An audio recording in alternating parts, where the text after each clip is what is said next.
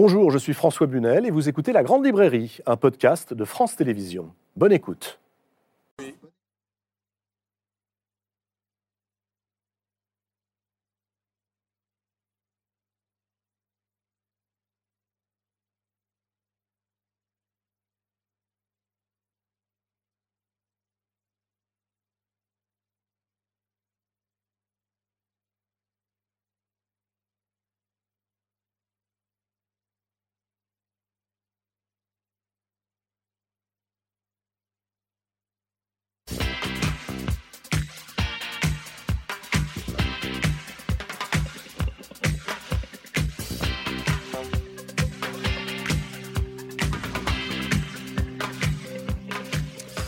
Bonsoir, à tous. Bienvenue dans la Grande Librairie. Bienvenue au Festival de Cannes, dont France Télévisions, vous le savez, est partenaire. Je vous propose ce soir une émission au cours de laquelle vous découvrirez comment un écrivain, par ailleurs prix Goncourt, est devenu cinéaste. Pourquoi un cinéaste culte qui a fait tourner les plus grands comédiens écrit des livres et comment une actrice au talent inouï s'est imposée en trois livres comme romancière.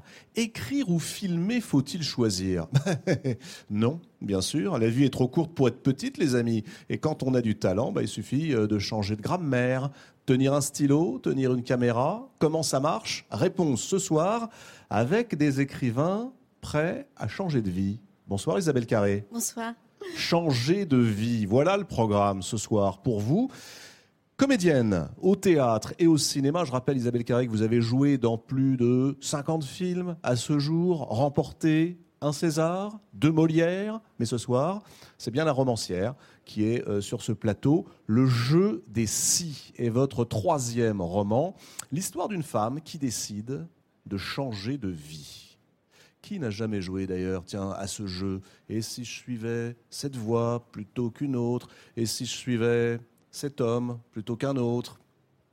Au jeu des si, il y a si seulement la nuit, le nouveau livre d'Atik Raimi. Bonsoir Atik. Bonsoir. Prix Goncourt 2008 pour Singué Sabour, Pierre de Patience. Ça, c'est pour l'écrivain que vous êtes, fidèle de la grande librairie, mais aussi un prix ici, à Cannes au festival en 2004. C'était pour votre premier film, Terre et Cendres, adaptation de votre premier roman. Et c'était le prix Regard vers l'avenir. Ils ne se sont pas trompés cette fois-ci au festival de Cannes. ça, c'était que ça me rajeunit un peu.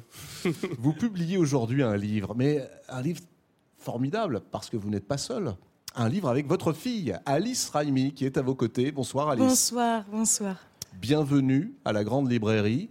Euh, vous avez 25 ans, Alice Raimi, et vous êtes comédienne. Vous sortez du conservatoire, vous êtes à l'affiche du film d'Ali Abbasi, Les Nuits de Machad. C'est un film qui est présenté en compétition officielle cette année au Festival de Cannes. Euh, un livre de correspondance entre un père et sa fille, livre débuté pendant le confinement, et puis qui interroge... Euh, le sens de la vie, la paternité, ce que signifie être la fille d'un écrivain et d'un cinéaste venu d'Afghanistan quand on est né en France, comme vous, Alice, qui interroge les doutes aussi d'une jeune fille, la question d'identité, l'énergie que vous puisez dans la poésie et dans l'écriture et la culture.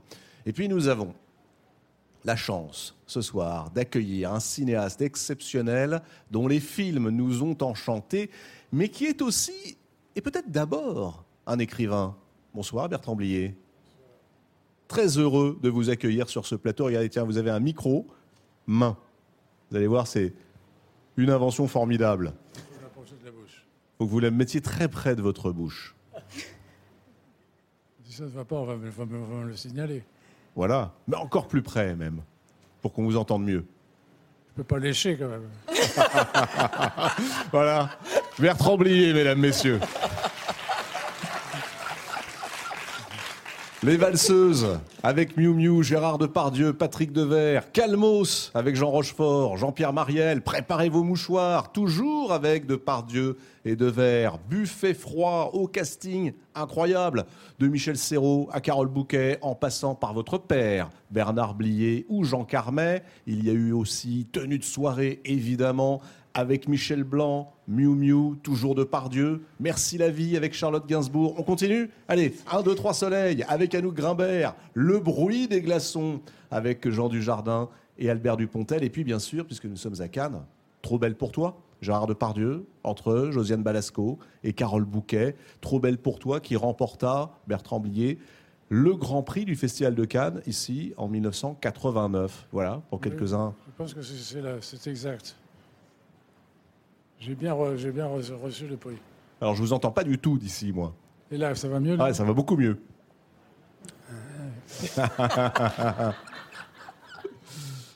bon, ce qu'il faut rappeler, Bertrand, euh, lui, euh, je vais aller vous appeler Tavernier en plus. Vous me troublez, Bertrand. À Cannes, il faut essayer d'être plus près des- des- de l'actualité. Oui, c'est ça. du sujet. Ce qu'il faut rappeler, c'est que certains de, vos films sont aussi des livres et vous publiez aux éditions Segers un nouveau roman, Fragile des bronches. Roman qui tire vers l'autobiographie prudemment. Ce sont vos propres termes, c'est ce que vous écrivez, nous allons en parler. Et puis aussi, et ça c'est une excellente idée, réédition des Valseuses, votre premier roman. On va commencer euh, par jouer à un jeu, si vous voulez bien, car ce jeu est au cœur des trois livres dont nous allons parler ce soir. Le jeu des si. Ah tiens, si j'avais été un autre, si j'avais suivi une telle plutôt que une telle ou un tel. Isabelle Carré, c'est vous hein, qui lancez le jeu, en moi. réalité. Ah oui. Le jeu des coupable. si. Qui parmi euh, vous qui nous regardez ce soir n'a pas eu envie un jour de changer de vie? Enfin, est-ce que c'est possible? Quand le hasard ou le destin nous en offre l'occasion Ou est-ce que nous serons de toute façon rattrapés par le réel? Voyez Inexorablement. Ben voilà la question que pose Isabelle Carré dans son troisième roman, donc Le jeu des si, qui vient de paraître aux éditions Grasset. C'est l'histoire d'une femme qui un jour se fait passer pour une autre. Elle disparaît, nouvelle vie, nouvelle identité. J'aimerais bien savoir comment et pourquoi Isabelle Carré, la narratrice de votre roman, devient un jour Emma Auster. En fait, c'est une idée que j'ai eue il y a, il y a 20 ans. Euh, J'étais en tournage euh, d'un film de Cédric Kahn. Euh, ça se passait en Allemagne, à Cologne, dans les studios à Cologne. Et je passais mon temps à faire des allers-retours en train. Je ne commandais jamais mon taxi. Et comme beaucoup d'entre nous, voilà, en faisant la queue, j'ai fantasmé suivre une pancarte et me faire passer pour une autre, rien que pour rentrer dans un taxi bien au chaud. Et qu'est-ce qui vous passe à travers l'esprit lorsque vous vous dites Tiens, moi qui suis comédienne, il y a 20 ans, ça y est, vous êtes déjà lancée, j'ai envie de disparaître et de me faire passer pour euh, quelqu'un d'autre Bah, L'idée, c'est de prendre effectivement, de suivre cette pancarte, d'aller dans ce, ce taxi, mais de voir jusqu'où ça me conduirait. Pas simplement de, voilà, de prendre le taxi et, et Donc de- c'est un jeu, dès le départ. Voilà, et d'aller et de voir jusqu'où je pourrais aller. Euh, bah oui, pourquoi comédienne euh, Votre question, bah, je passe mon temps à faire ça en fait, à être une autre, à être une autre, mais pour euh, peut-être être encore plus moi-même. Euh, Pirandélodie, on n'est pas un, on est mille. Donc, euh, je trouve qu'on est toujours euh, en train de se réduire les uns les autres. Ça, c'est une phrase que je viens de, de jouer dans Biographie, un jeu où le, de Max Frisch, où le personnage dit Nous nous sommes réduits l'un l'autre. Pourquoi nous sommes-nous réduits comme ça? Voilà, et, dans ce livre, j'essaye de ne réduire rien du tout. en fait, j'ai cité aussi une autre phrase qui est un peu le guide, le fil rouge de ce livre. C'est une phrase de Baricot qui dit euh, S'il est vrai qu'on n'accomplit en une vie qu'une partie de ce que l'on a en soi, qu'advient-il du reste? Eh bien, le livre, ce livre, c'est une tentative hum, d'ouvrir ce reste. Est-ce que c'est une réponse? À cette question Oui, à cette frustration, à cette frustration de, euh, de ce fantasme que j'ai eu. Finalement, je l'ai pas fait. Je n'ai pas été dans ce taxi. Je n'ai pas vu jusqu'où ça pourrait me conduire. Et puis, au-delà de ça, euh, vous disiez oui. euh, Est-ce qu'on a vraiment prise sur notre destin, sur notre vie C'est une grande question, évidemment, mais qui m'obsède, la question du choix. Dans nos métiers, Alice le sait bien, on est sans arrêt de comédienne, on est sans arrêt en train de dire oui ou non, quand on a cette possibilité-là, évidemment, de faire des choix. Et, euh, et c'est vertigineux. Euh, mais c'est vertigineux aussi euh, la façon dont certains détails vont complètement transformer notre vie. Je pense à moi, peut-être c'est pour ça d'ailleurs que je suis obsédée par cette question. Euh, une des premières choses que j'ai fait dans ma vie, j'avais trois ans et demi, j'ai pensé que je pouvais voler et j'ai sauté par la fenêtre. Qu'est-ce qui se serait passé si j'avais sauté un petit peu plus en plongeant que là j'ai sauté en pensant que je pouvais voler? Donc je me suis lancée, donc je me suis juste brisé la jambe et je suis pas morte. Mais voilà, ça a tenu à un fil. Et c'est toutes ces petites décisions-là qu'on prend, ces moments de folie, aussi ces coups de folie, et puis que les autres aussi, euh, ce, qui vient interférer. Voilà, c'est- une tentative euh, de, de m'exprimer là-dessus, ce livre, effectivement. Euh, ce saut par la fenêtre, à l'âge de 3 ans et demi, a-t-il déclenché autre chose Oui, un rêve de Mary Poppins. Quand j'ai vu Mary Poppins, c'est devenu mon héroïne favorite, évidemment. Et voilà, le personnage d'Emma Auster, bon, sans vouloir tout révéler, mais... euh, Non, surtout pas, parce que alors, la construction de votre livre est impeccable. Ah bon, d'accord. On se fait, ah oui, on se fait prendre, euh, Attic, Raimi. Ah bah oui, On se fait prendre tout de En tout suite cas, au il est question d'une Mary Poppins et d'enfants. Dès dès- déjà, dès le titre, bien sûr, on est emporté. Évidemment, c'est comme euh, vient de dire Isabelle, son jeu d'acteur et puis comme écrivain, quand à un moment donné, on veut être quelqu'un d'autre. Et c'est propre de la littérature aussi. C'est euh, se mettre à la place de l'autre, devenir quelqu'un d'autre, par empathie ou par tout- toute autre chose. Et aussi leur, leur jeu, leur profession en tant qu'être actrice et grande actrice, d'être toujours dans la peau de quelqu'un d'autre. Alors, tout de même, il y a des choses qui me, qui me frappent euh, dans la description de votre personnage.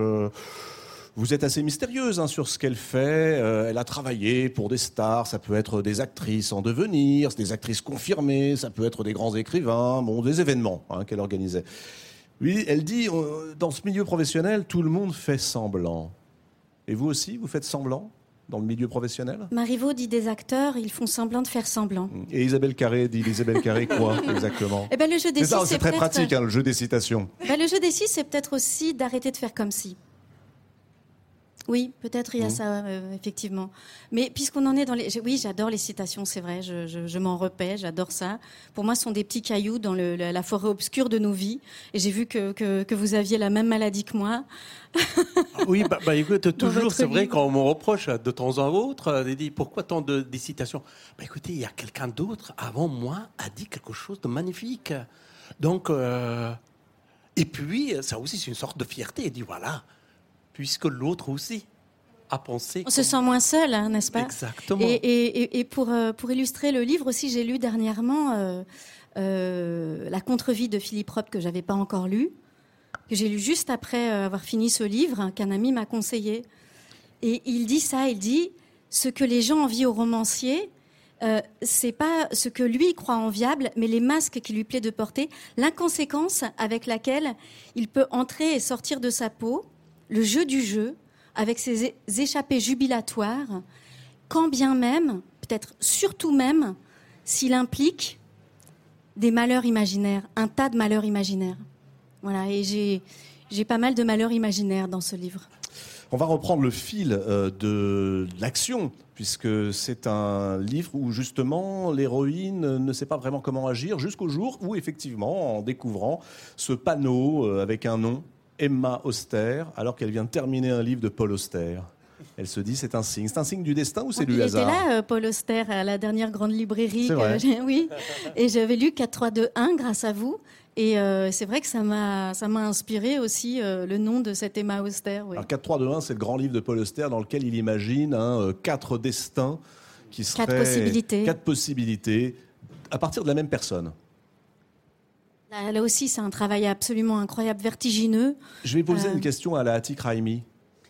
C'est le destin quand on voit son nom inscrit euh, ou le nom d'un écrivain qu'on aime inscrit sur une pancarte ou c'est le hasard? Ben, c'est la grande question, oui. Euh, moi, je dirais plutôt la providence. Euh, Il y a d'ailleurs un restaurant, euh, hôtel euh, dans l'histoire qui s'appelle La Providence. Il se trouve que euh, quand j'ai écrit le livre, je joue au théâtre de la Renaissance. Là aussi, c'est assez joli par rapport au livre. Et euh, juste en face, nous allions tous les soirs euh, prendre un verre à la Providence. Bertrand Au Blier, café vous, de la vous- vous Providence. croyez à la providence, au hasard, au destin ou alors aux coïncidences comme dans pas mal de vos films? Il y, a des- il y a beaucoup de coïncidences et beaucoup de hasard, de hasard et beaucoup de chance. La chance. La chance, qui est, un, truc dont on parle beaucoup, mais qu'on ne maîtrise pas forcément. Moi, j'ai beaucoup eu de la chance. Forcément, je ne vais pas vous dire pourquoi, mais vous le, devinez facilement. Mais j'ai su surtout saisir la chance. Je ne suis pas resté béat à, me dire j'ai de la chance. Mais non, j'ai saisi la chance j'ai fait avec des choses que j'aurais pas fait autrement. Être écrivain, écrire, faire des films. Ouais, ça, on va en parler tout à l'heure. Vous diriez que c'est de la chance. Est-ce que vous, c'est de la chance finalement, y compris d'ailleurs dans l'accident que vous racontiez, cet accident euh, où à trois ans vous vous dites mais tiens, je peux voler, et si vous étiez tombé, mais 10 cm plus à droite ou plus à gauche, on ne vous voyait pas ce soir. C'est de la chance finalement d'être un peu fantaisiste, de prendre ses rêves pour des réalités comme votre héroïne? Oui, euh, la, chance euh, d'avoir un endroit où s'exprimer surtout. Je pense que c'est ça, c'est un grand privilège. Souvent, on me dit, mais euh, est-ce que comme comédienne, vous prenez des risques? Ça me fait toujours rire, ce mot risque. parce que je pense que le risque, c'est de n'avoir nulle part, en fait, où mettre ses émotions, où mettre ses angoisses, où mettre ses questions comme cette question que vous soulevez, voilà, que je soulève dans le livre de la Providence, n'avoir nulle part où le mettre. Alors heureusement, bon, ben, on peut aller dans les salles obscures et se mettre à pleurer euh, en regardant euh, une actrice, mettre à la place de cette actrice, euh, comme dans La Rose pourpre du Caire, traverser l'écran et, s'y croire à son tour. Mais, mais cette chance, oui, si je dois parler de chance, c'est celle-là, quoi, d'avoir un, juste un endroit où s'exprimer. Et après, peu importe comment c'est reçu, peu importe la façon dont c'est reçu, mais juste pouvoir aller au bout. Vous avez fait de votre personnage, en tout cas au début du livre, une, euh, une femme qui est en retrait, une femme euh, qui répond à toutes les questions euh, en noyant le poisson. Un peu comme Atik Raimi, quand on lui pose une question directe. Atik, votre grande spécialité, c'est quand même de ne pas se faire un grand détour par la poésie soufie, les mystiques afghans bah. du XIIe siècle, Sinon, je ne serais pas ici. Voilà. J'étais plus expérimenté qu'une star de cinéma en interview, écrivez-vous. C'est tellement langue de bois, les stars de ciné en interview, Isabelle Carré? Moi aussi, j'ai la même maladie. Je, contourne aussi souvent les questions. Hein. C'est difficile de répondre euh, à des questions aussi essentielles que celles du destin, de la providence. Le courage, ouais. Sauf que votre personnage, vous le montrez, à force de répondre à côté, en croyant se protéger, s'expose, se retrouve face à un vide vertigineux, non? Ben, C'est-à-dire qu'en fait, en mentant, elle, euh, oui, elle, évidemment, elle s'expose à être découverte, mais euh, bizarrement, c'est en mentant qu'elle trouve une vie qui lui convient, qui, lui convient le mieux elle a quitté Paris et elle a. alors là, c'est oui euh, une chose auquel j'ai souvent pensé en tournée. Et tiens, si j'étais euh, cette femme euh, au troisième mhm. étage de cette boulangerie et si j'avais eu ces parents-là en dessous qui sont sur ces petites chaises et si j'habitais au bord de la mer et si est-ce que à, quel point notre environnement nous, nous modifie, à quel point les gens autour de nous et, et même juste le décor en fait, la nature. Le, voilà, et là, elle est enfin, enfin chez elle finalement. Changer de vie, je veux bien croire que tout le monde a eu cette tentation. Mais vous ajoutez une dimension tout de même, Isabelle Carré. C'est le mensonge et la supercherie. Parce que là, en l'occurrence, non seulement elle change de vie, mais elle euh, usurpe l'identité d'une autre en se faisant passer pour quelqu'un d'autre. Elle est rattrapée, montrez-vous, assez vite par la culpabilité, par euh, la peur que la supercherie un jour soit découverte. Euh, à quoi est-ce dû, cette culpabilité qui est en permanence chez tous vos personnages dans vos trois romans Elle doit venir de moi, sans doute. Euh, j'ai mon fardeau, je, porte, euh, je porte une grande culpabilité qui est peut-être pas la mienne d'ailleurs, mais que, que j'ai endossée euh, très jeune. C'est certain. Je pense qu'il y a des gens qui ne peuvent pas porter de culpabilité du tout, qui sont comme amputés par rapport à, par rapport à ça, et puis d'autres qui, au contraire, au moindre faux pas, se sentent euh, ben, tristes, mal à l'aise, euh, angoissés, euh, fébriles, veulent racheter, réparer. ça, peut-être, c'est le destin, oui. Puisque vous aimez les, citations, alors il y en a beaucoup hein, dans, le, dans le livre. Il y a Rainer Maria Rilke, ça j'aime beaucoup. Et forcez-vous d'aimer vos questions, elles-mêmes. dans L'être à un jeune poète, oui. Ouais. Mais il y a celle-ci, sur la culpabilité. C'est assez pratique quand on n'arrive pas à répondre aux questions. Oui, attention, parce qu'il se peut que le questionnaire vous renvoie vos, propres, propres citations. Bah, celle-ci, tirée d'un livre de Philippe Roth. Et Philippe Roth qui disait De même qu'il est humain d'avoir un secret, Isabelle Carré, il est humain de le révéler, tôt ou tard. Quel est le secret que vous n'avez pas encore révélé? Oh, ben je ne vais pas faire ça maintenant devant vous, mais euh, peut-être euh, peut-être dans un prochain livre, mais, mais d'une façon déguisée, parce que je trouve que euh, un, un, écrivain, c'est pas quelqu'un qui vient parler d'une façon journalistique de ses, de, de, de, problèmes, de ses errances, de ses douleurs, de ses questionnements, mais, mais qui va les, les mélanger. En tout cas, moi, c'est comme ça que, que j'aime jouer aussi et que j'aime écrire, c'est en mélangeant vraiment la fiction et la réalité. Euh, en faisant en sorte que la paroi soit la plus mince possible. Euh, mon rêve en tant qu'actrice, c'est que les spectateurs euh, disent mais c'est pas possible, elle l'a vécu pour le jouer d'une façon aussi réaliste. Et de la même manière, j'aime partir dans la fiction, mais qui est tout le temps des points d'accroche. Bah, c'est la, vérité sensible mmh. d'Annie Arnaud qui parlait si bien la semaine dernière de votre Donc sur votre plateau. C'est de l'autoportrait ou alors ça tire comme disait Bertrand Tablier, vers l'autobiographie, mais prudemment. Je dirais que c'est un doux mélange. Comme dans Les Rêveurs, je suis partie sur des points de réalité. Euh, je sais pas, je pense là tout de suite, j'ai une image, les lignes de métro, vous savez, avec ces stations, et puis les fils qui relient les, points sur la carte. Euh, bah là, c'est l'imaginaire, et quelque chose se tisse comme ça entre les deux. Et, et euh, dans la vie aussi, j'ai l'impression que c'est pas parce que c'est de la fiction, c'est pas parce que je suis dans un rôle que c'est moins vrai, que c'est moins vrai que, la réalité de tous les jours. Et même parfois, c'est le contraire. Parfois, on est beaucoup, beaucoup plus vrai, plus vivant, plus sincère sur un plateau que dans la vie. Euh, donc c'est pas parce qu'on part dans la fiction qu'il n'y a pas évidemment des éclats de vérité, des éclats de réalité de vous-même. Euh, je, pense aussi à, cette chose euh, jolie de, Mastroianni euh, et sa fille Chiara disait de lui que euh, il n'arrêtait pas de jouer, il enchaînait, il enchaînait, il enchaînait les rôles et quand il n'enchaînait pas, il lui proposait d'aller faire une petite sieste. Voilà, donc c'était la fiction sur les plateaux de cinéma, et puis la fiction de ses rêves, en s'endormant, finalement, la réalité, il la croisait, la vérité, la, la, vie de tous les jours, il la croisait jamais. Mais je le comprends. Je le comprends. On est tellement bien dans la fiction, on est tellement bien dans, dans, dans, dans, les histoires qu'on s'invente. Euh, Shakespeare disait les souvenirs qu'on s'invente sont les plus beaux. Euh, voilà, et d'être dans ce, ce mélange-là, parfois c'est 70-30, parfois c'est 20-80, mais, mais je pense que la fiction, oui, prend, prend beaucoup, beaucoup, beaucoup de place dans ma vie et dans, et dans le livre aussi. Alors on va s'arrêter deux minutes parce qu'on est bien sur le plateau. On est peut-être même plus proche de la vérité parfois sur le plateau, mais on a un tout, petit problème de son, me dit-on. Et donc on va devoir faire. Euh, c'est bien de ne pas être en direct hein, parfois. Ah non, non, non. On va rien refaire. On va juste euh, équiper Bertrand d'un autre micro qui marchera mieux.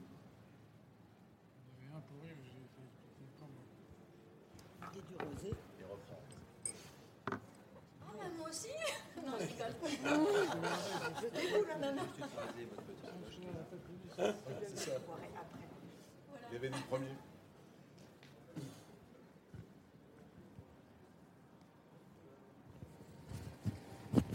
Il y a toujours des emmerdements avec le son. Hein. Comme s'il y avait une malédiction. Euh.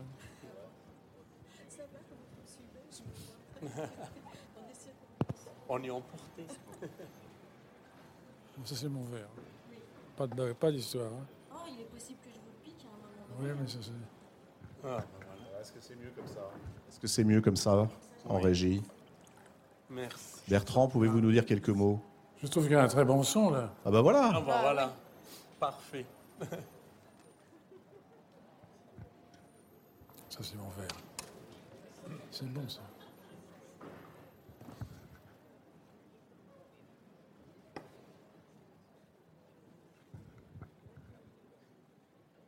Vous me dites quand on reprend. C'est quand vous voulez. J'ai plus de micro. Hein. Hein j'ai plus de micro, j'ai plus rien. Ah, vous n'avez plus de micro, vous pouvez parler quand vous voulez, on vous entend. Ah oui. La liberté. Voilà.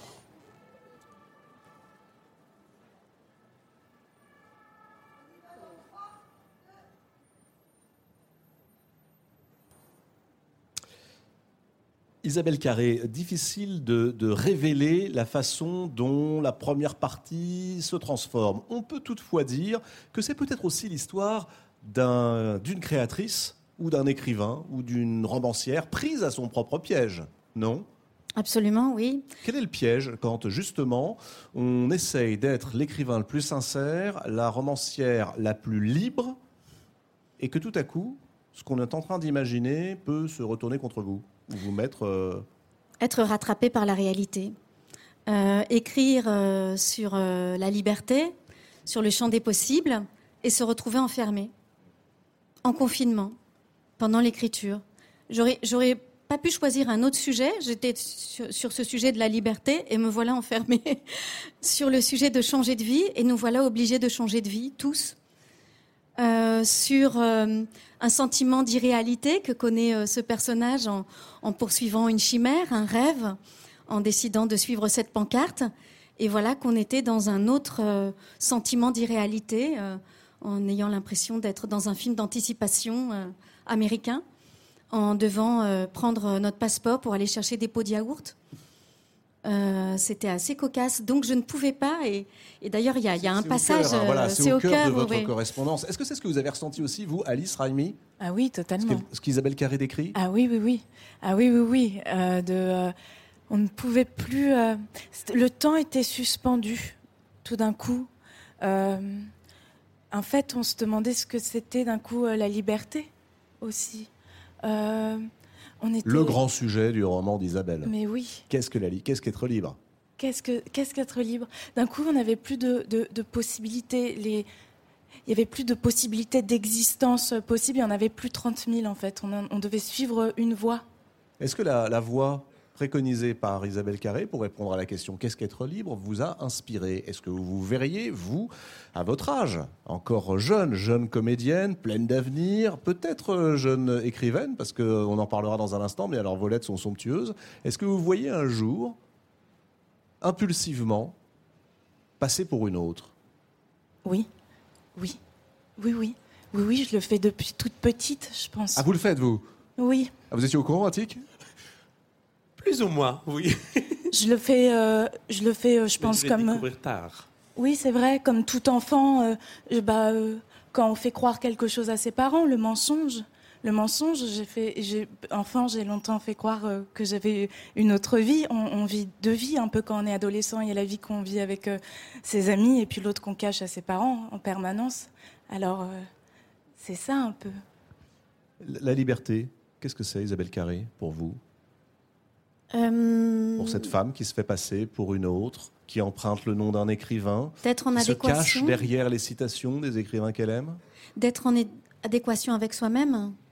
Euh, moi, j'ai eu le sentiment quand j'ai pu écrire à nouveau, euh, grâce, grâce à un atelier d'écriture organisé par Philippe Jean, et, euh, il y, a, il y a quelques années de ça, que j'ai retrouvé l'écriture au quotidien, d'avoir le, le comment dire le, dess- le calque qui arrivait au bon endroit sur le dessin. Voilà. C'est étonnant parce que j'ai retrouvé l'écriture comme si en réalité votre vrai métier était celui d'écrire, que ce métier de comédienne n'était qu'une parenthèse et que l'atelier d'écriture, il faut le raconter, hein, que vous avez suivi, l'atelier de Philippe Jean chez euh, Gallimard, euh, où, où- donne des conseils extrêmement précieux sur le rythme, tout ce qu'il faut pas faire, les erreurs. euh, Vous avez euh, rendu à vous-même, c'est ça? Oui, il m'a, redonné l'impulsion en fait que j'avais, plus. C'est-à-dire que j'écrivais beaucoup quand j'étais plus jeune, et puis vers l'âge de 30 ans, bah, j'ai, j'ai arrêté euh, d'écrire euh, au quotidien parce que j'avais un endroit où m'exprimer et un endroit qui me satisfaisait. J'étais très heureuse hein, de me mettre dans les mots des autres et c'était très pratique euh, d'être au service d'un auteur. Et puis, et puis quand tout à coup, bah, vous avez la chance de jouer du Tchekhov, euh, du, Molière, du Shakespeare, euh, mais aussi du Martin Krimp, là bientôt, d'ailleurs traduit par Philippe Jean, tous ces auteurs-là, du Marine Diaye. Vous dites, mais attendez, moi je vais pas à quoi, à quoi vais-je prétendre, quoi?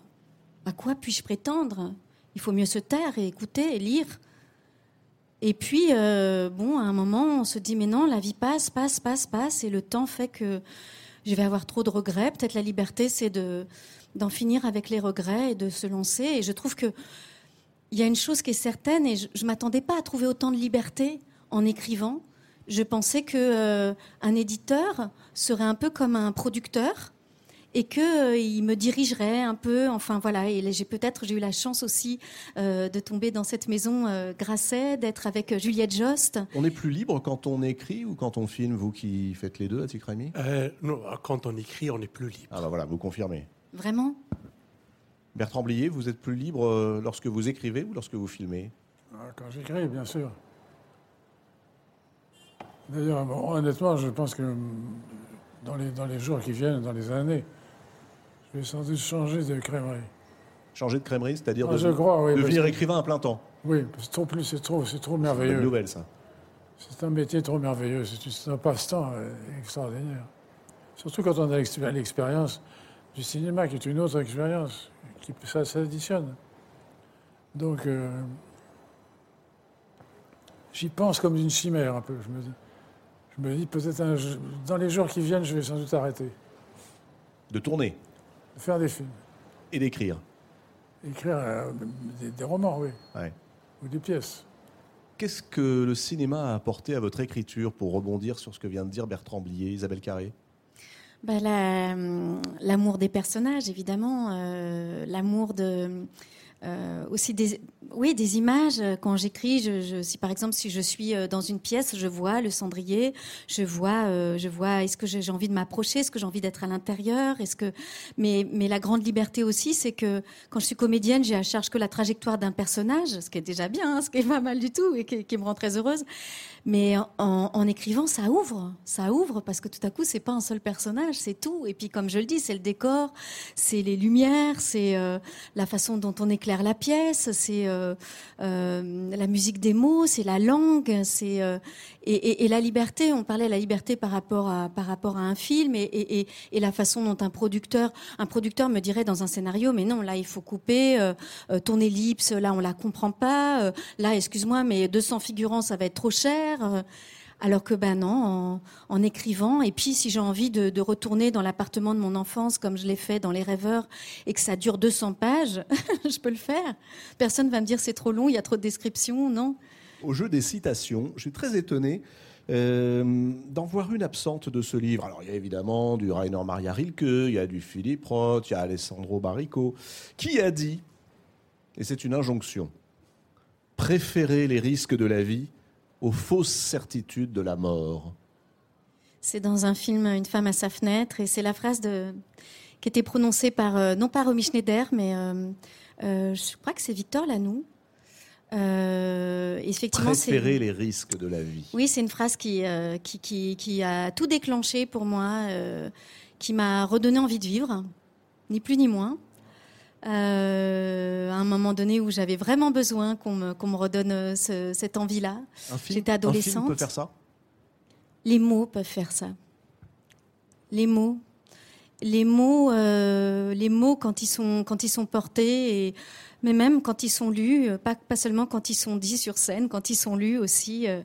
oui, je crois au pouvoir des mots et je crois on peut on peut vous sauver une soirée avec un livre, mais on peut aussi vous sauver la vie. Une femme à sa fenêtre avec Romy Schneider. Vous aviez eu, je crois, euh, Bertrand Blier, vous, le projet de faire tourner Romy Schneider? On a tous eu le projet de la faire tourner, bien sûr. Si ça s'est pas fait, c'est parce qu'il y a eu des circonstances mauvaises. Mais euh, je l'aimais beaucoup, oui. Ça aurait été quoi, le film? Ah, je, pas, je, pourrais vous raconter n'importe quoi, je ne sais pas. C'est des vieilles, des vieilles histoires. Donc j'en ai au moins quatre ou cinq. Sur ce plateau, quelqu'un a-t-il déjà été tenté de disparaître? Oui, nous disait votre fille, mais vous, Atik Ralmi, est-ce que c'est ce que vous avez fait en réalité lorsque vous avez fui l'Afghanistan, euh, que vous êtes arrivé en France dans les années 80 Est-ce que c'était la même chose, ce jeu de la disparition, de se prendre pour un autre, ou est-ce que c'est du encore autre chose, une autre dimension? Alors, euh, non, ça m'est arrivé même plus euh, avant de venir ici en France, avant quand j'avais 15 ans, l'âge de, de, personnage Jean-Michel dans le livre de Bertrand, euh, j'avais 15 ans que je suis parti euh, en Inde. Là-bas, en effet, c'était mon premier grand voyage.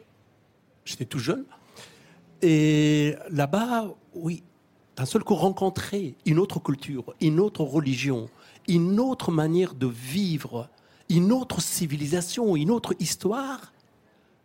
D'un seul coup, c'était une gifle énorme. Et là, oui, je voulais devenir quelqu'un d'autre. D'ailleurs, je m'étais rasé à ce moment-là et je m'habillais en safran. Comme, euh, donc, je voulais vraiment, à un moment donné, euh, devenir quelqu'un d'autre. Abs- Absolument. Une autre vie, une autre culture, un autre pays. Vous le saviez ça, Alice? Non. Je savais euh, son voyage en Inde, mais je savais pas que. Oui, tu voulais. dis- C'était disparaître. Devenir quelqu'un d'autre. Devenir quelqu'un d'autre, en effet. Moi, je, euh, je t'ai écrit quand même. Oui, mais devenir quelqu'un d'autre, non. Ah oui, tu me prends comme Et puis-.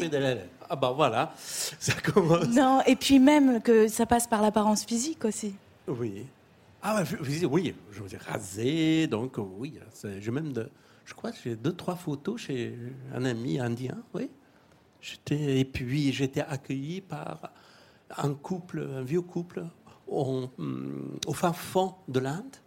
Et pendant une semaine, j'étais avec ce couple qui m'avait sauvé parce que j'étais tombé malade. Et, là, en effet, d'ailleurs, ils m'ont appris ce couple un mantra euh, qui, était, qui a joué énormément dans ma vie. Qui c'était un mantra en, en indien dit Atatavam Ese, ça veut dire tu es aussi cela. Parce ils m'ont appris que voilà, je peux être rien et tout.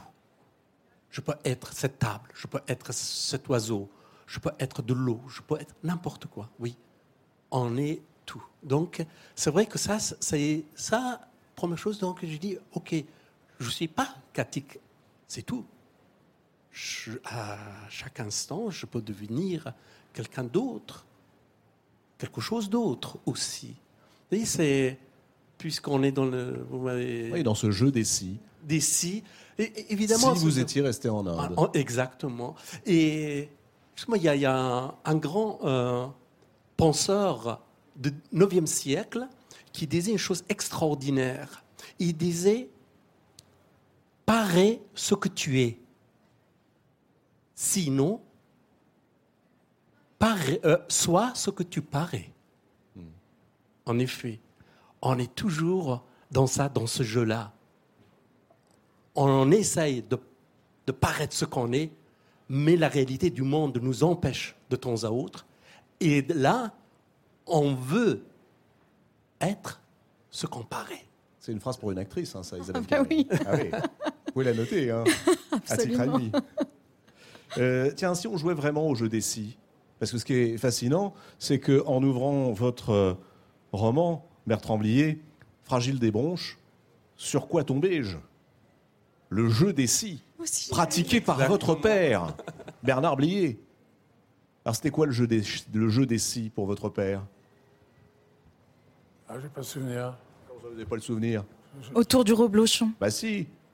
Si j'étais. Tiens, si j'étais quelqu'un d'autre, Moi, je l'ai noté. Demande votre père. Je vais vous proposer un jeu. Est-ce que vous connaissez le jeu du si j'étais? C'est vous ça, hein? Oui. C'est quoi le jeu du si j'étais demande ma mère. Si j'étais quelqu'un d'autre, dit mon père.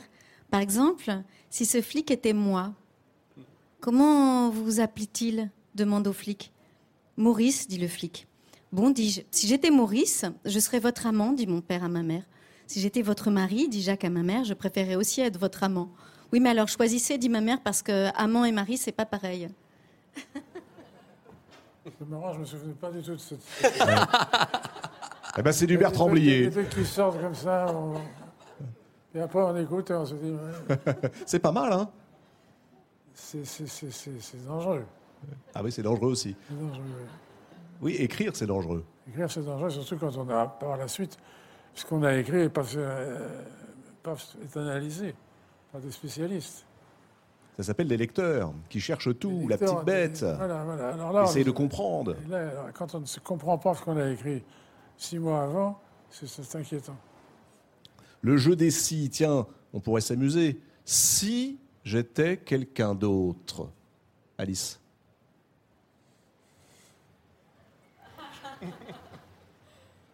Mon frère. Ah oui, votre frère. Quelle belle déclaration. Oui. Isabelle Carré, si j'étais quelqu'un d'autre? Je sais pas, j'aurais dû y penser, j'aurais dû me préparer à cette question. je, je sèche, Joker. Si vous pouviez adapter le roman de votre choix, lequel choisiriez-vous? On m'a demandé, là, de, un producteur euh, m'a demandé euh, si j'avais pas envie de, de m'essayer avec un de mes romans. Et euh, j'ai très peur. J'ai très peur. Oui. J'ai très peur parce que j'ai un problème de légitimité. Alors, je sais pas, peut-être de vous côtoyer. messieurs, ça va m'encourager.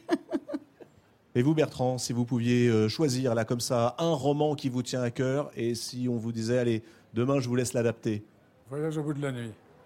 Voyage au bout de la nuit Ni plus ni moins. Ah, c'est le seul. c'est le seul. Bah oui. Mais c'est réputé inadaptable. Inadaptable, c'est pour ça que je dis sans risque. bon, d'accord, ouais, c'est ça.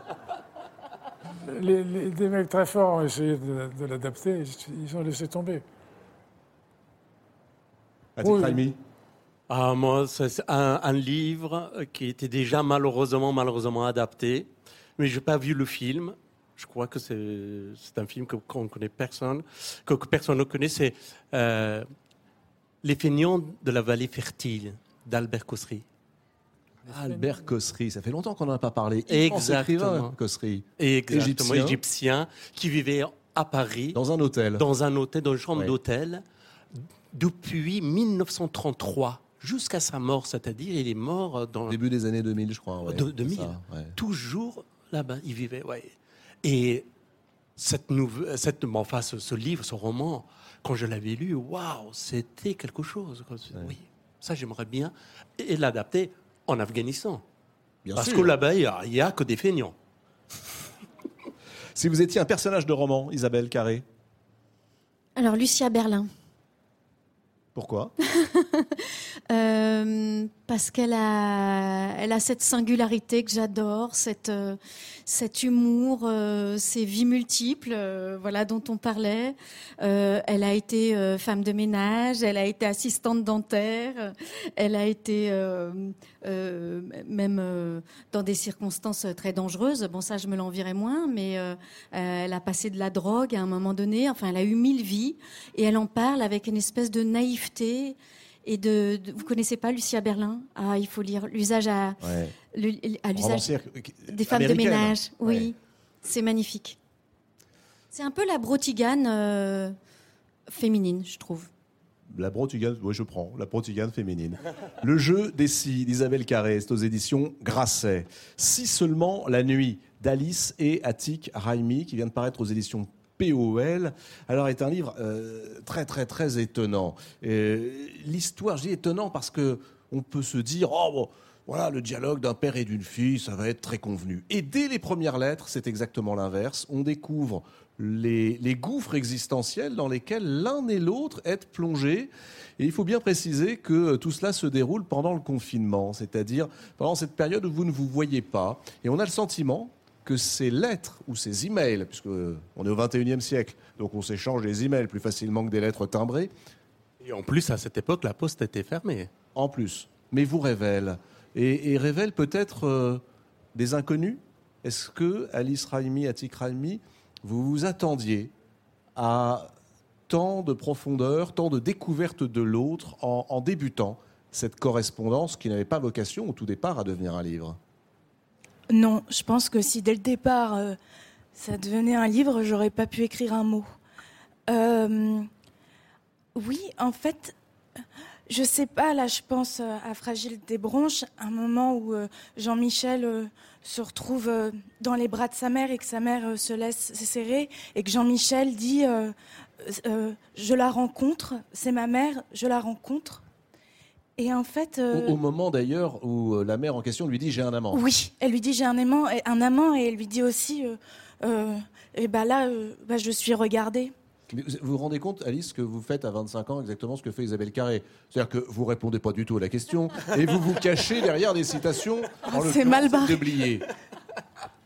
Alors c'est pratique, on peut faire toutes les. Mais c'est ça peut-être un écrivain, quelqu'un qui ne répond jamais aux questions et qui se planque derrière les, mots des autres. Et moi je me demandais comment est-ce qu'elle faisait. Bon bah voilà, j'en suis capable. qui a eu l'idée, sincèrement, qui a eu l'idée de la correspondance? Attic m'a envoyé les premiers mots euh, j'avais le choix de ne pas euh, y répondre. J'avais le choix de répondre par un SMS, euh, tout banalement, merci, gros bisous, ça va, ciao, on se voit bientôt. Et bah finalement non, non, non, non. J'ai voulu saisir, saisir la chance en fait de pouvoir lui parler, de pouvoir entrer dans son terrain, de pouvoir le bousculer. À ça, on peut dire que vous le bousculez. Vous y attendiez à être justement bousculé comme ça, avec ces interrogations sur la paternité, sur l'identité, Ah oui. sur la double culture, et peut-être sur ce que vous ne lui donniez pas. Exactement, exactement. Là, vraiment, quand euh, elle m'a répondu déjà euh, sa première réponse, ça m'a secoué. euh, D'un seul coup, quand elle dit directement non, tu me manques pas. Là, euh, c'était pour un père, hein, parce que évidemment, moi, j'ai envoyé cette première lettre. Évidemment, par une, juste par une conscience paternelle, pour euh, lui montrer que voilà, je, me, que je pense à toi, ma fille, je te vois pas, etc. Mais au fond, c'était quoi? C'était aussi une angoisse existentielle. D'une certaine manière, je voulais dire, voilà, je suis ton père, j'existe. Parce que quand même, ce moment d'incertitude absolue, la mort qu'on croyait qui était derrière la porte, dans les mains des gens que vous connaissez, euh, la mort était un peu partout pour nous. Ça, ça- ça nous guettait. Et évidemment, à ce moment-là, tout devient fragile. Et je voulais, en eff- en effet, plutôt donner mes- de mes nouvelles à Alice, dire voilà, j'existe, je suis là. Euh, par égoïsme, peut-être. Égoïsme? Il y a de Oui. l'ég- un, un artiste, c'est égoïste? Ah bah, Même quand il est père?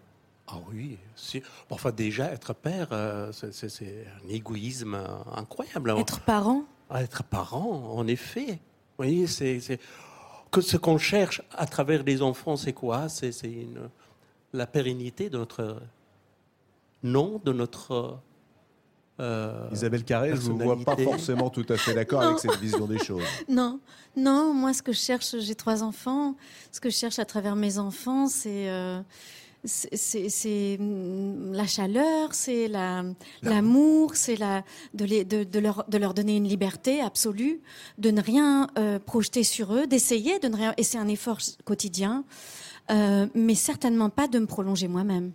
Pourriez-vous leur écrire? Ouais. J'adorerais faire ça. Je, je, je- je me le note, je le ferai, ouais. Parce que ce que vous dites est très juste, c'est-à-dire que c'est c'est un livre magnifique. C'est un livre extrêmement profond euh, où chacun se révèle.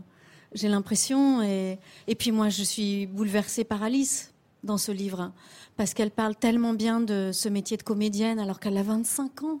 Comment peut-elle allons-y. comprendre tellement bien Oui. ce que c'est que d'être sur scène Alors, à donnez- 25 ans Moi, j'aimerais que vous, vous nous expliquiez ça. À 25 ans, vous sortez du conservatoire, euh, vous êtes à l'affiche d'un film qui est en compétition officielle au Festival de Cannes, euh, et vous êtes totalement conscient de mener, je vous cite, une double vie. Vous évoquez même la schizophrénie d'une comédienne.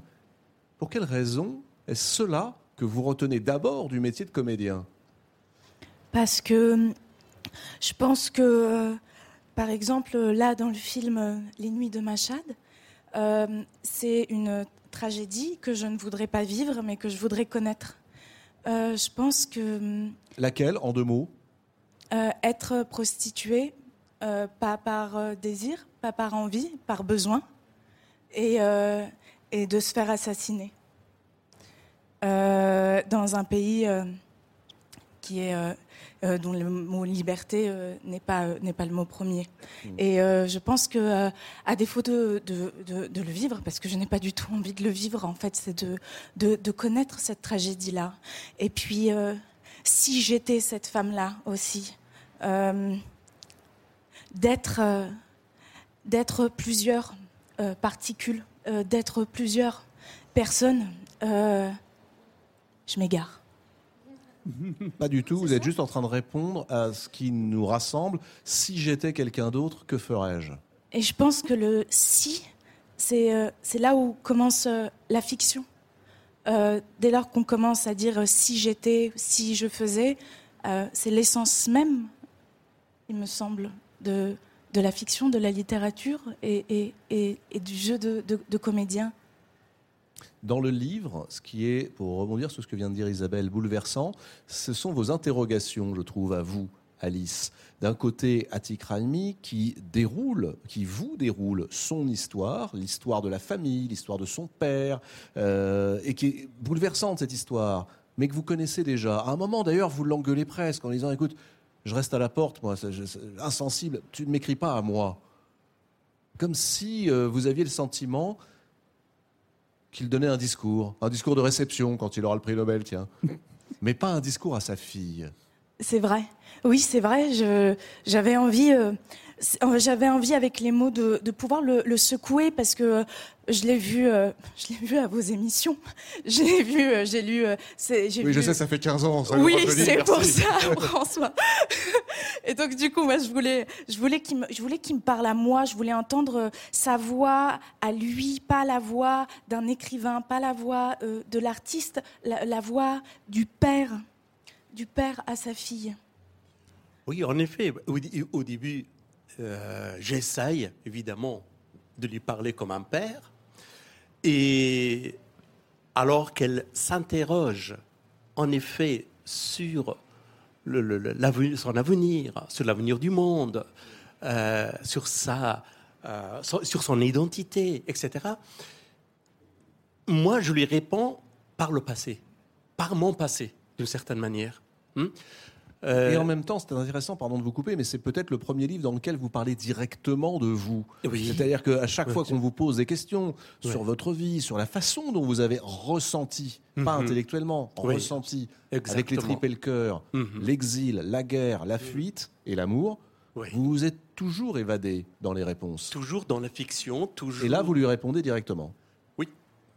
Ça a commencé même avant ce livre-là. Elle avait 14 ans. Et un jour, je lui parle de mes parents, de, ma famille et des, des aléas de notre vie. Et j'étais en larmes. J'étais dans, mes désarrois. Et elle, comme ça, elle dit Ah oui, raconte, raconte encore. Elle était toute excitée toute heureuse de les entendre. Et puis, elle m'encourageait de, raconter encore plus. Et là, j'ai dit C'est formidable. Je dis Quoi, c'est formidable? Moi, je chia et tu trouves formidable Elle m'a répondu d'une manière, à sa manière, toujours, très directe, simple, mais très profond pour moi.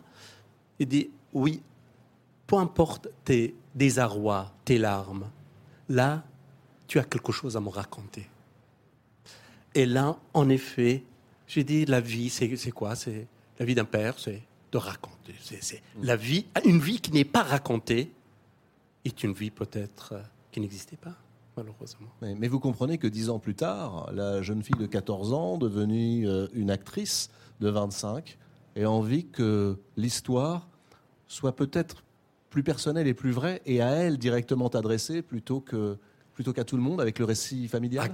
Absolument. Et là, évidemment, elle connaissait certaines de, de- de- de- de- de ces histoires que je lui raconte, mais pas dans les détails. Et aussi pas avec ce recul, avec cette distance que je raconte. Et là, je me remets en question, bien sûr. Et, et puis, bien sûr, c'est comme un père, je regarde tout ce que j'ai fait, c'était vraiment il fallait ou non. Et avec elle, ju- justement, j'ai appris ce que c'est que d'être père.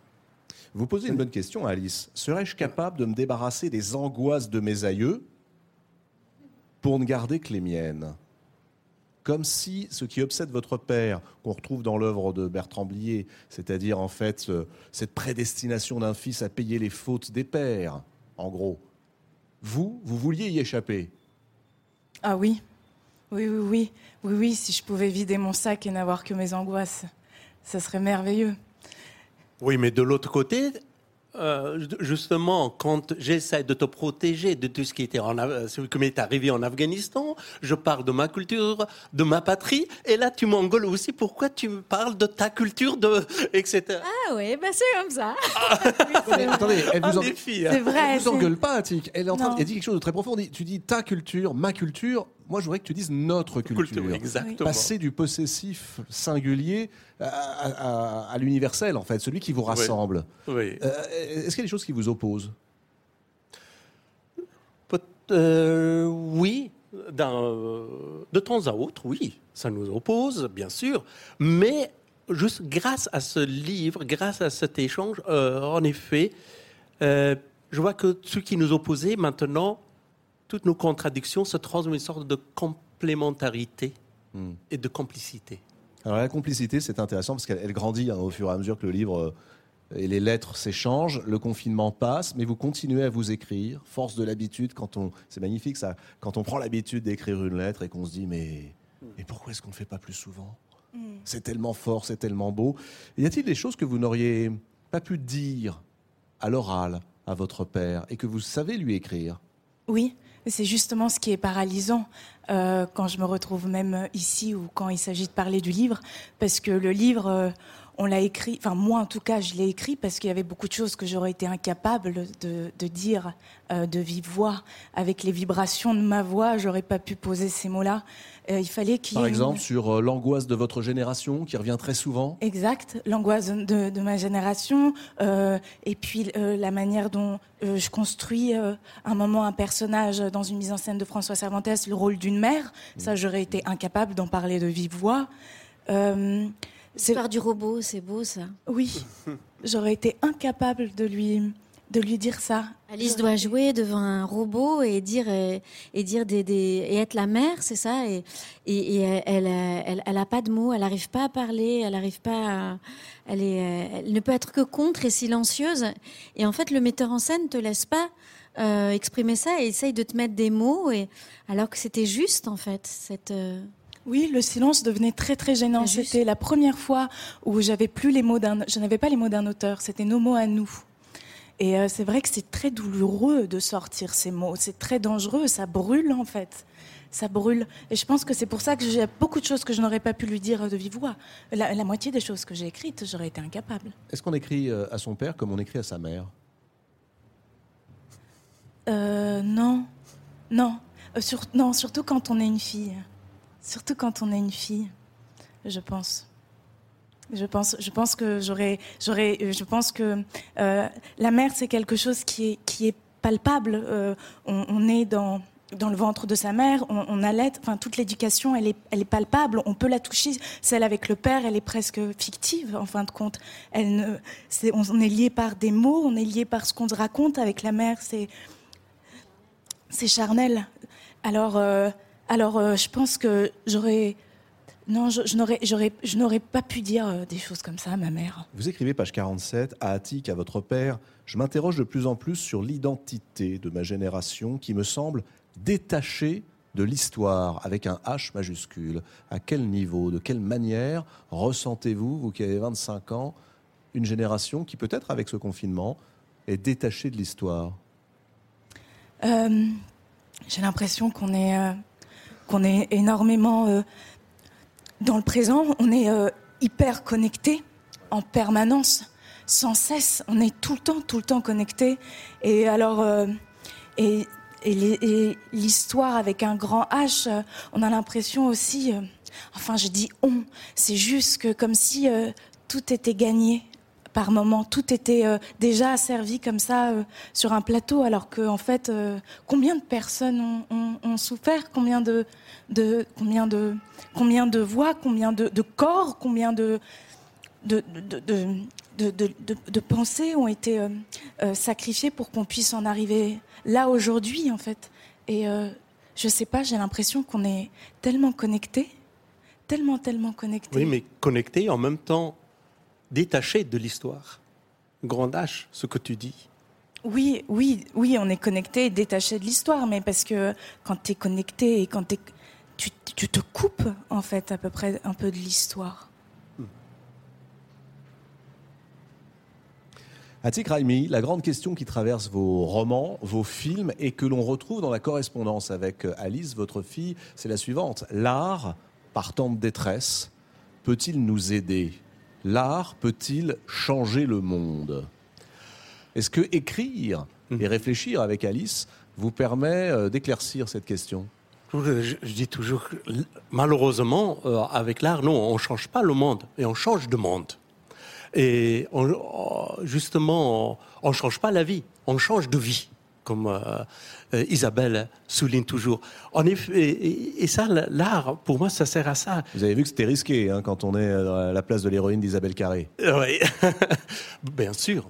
Et, et- et c'est là le danger, c'est ça le risque aussi, bien sûr.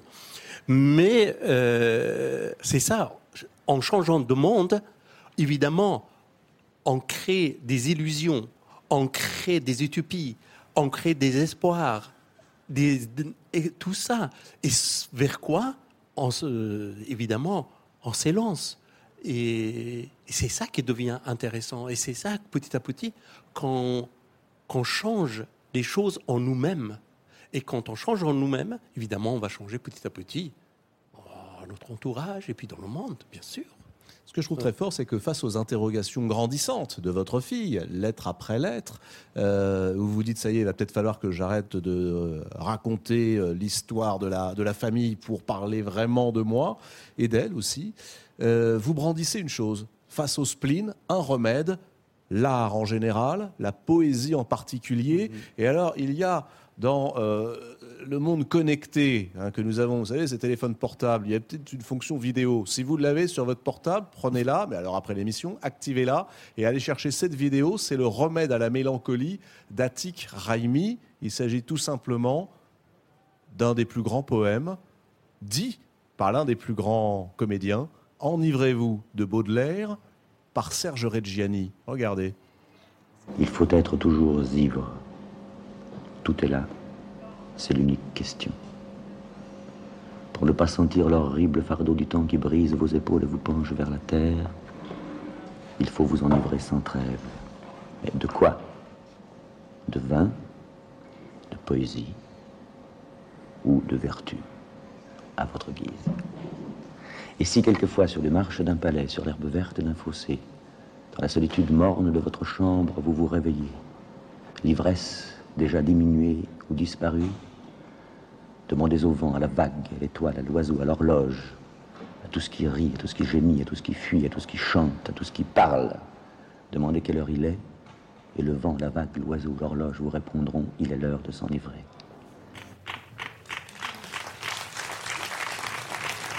Avouez que c'est incroyable. Il y a une tendresse dans la façon dont il dit ça. Mais C'est- c'est, c'est- il est, c'est un- fas- fascinant la façon dont Serge Reggiani dit Baudelaire. Absolument, ouais, tellement simple et avec tellement Oui. de tendresse. absolument. Et, et tellement évident. Alors ça, vous le regardez régulièrement, cet extrait? Ah oui, là, je... Et ça vous remonte le moral. Moral, et je- euh, comme j'écris, je l'ai envoyé à mon père, qui vit euh, aux États-Unis. Évidemment, on ne se voyait pas depuis un certain temps. Et il a 4, euh, 96 ans. Et tout de suite, euh, je l'ai traduit en persan. Et à ce moment-là, il a demandé à, à ma sœur de lui apporter un verre de vin. Il a bu pour célébrer ce poème. Vous aussi, vous citez Baudelaire, Alice euh, Raimi, et, et vous, le, vous renvoyez Baudelaire à Baudelaire. Hein. C'est pas Baudelaire, enivrez-vous, c'est l'autre Baudelaire, celui qui disait de manière assez astucieuse et très réelle La déclaration des droits de l'homme, c'est bien, mais ils ont oublié deux droits. Lesquels? Celui de se contredire et celui de s'en aller. On revient au jeu des si. Le celui de s'en aller, c'est le double droit hein, pour Baudelaire. C'est à la fois le droit de mourir dans la dignité, de choisir le moment où on s'en va et où on part, et puis le droit peut-être aussi de changer de vie. Le droit de partir, de foutre le camp, de larguer les amarres, d'être ailleurs, et de dire merci la vie, par exemple. Ah oui. Alors, il y a une chose étonnante, ça je m'y attendais pas.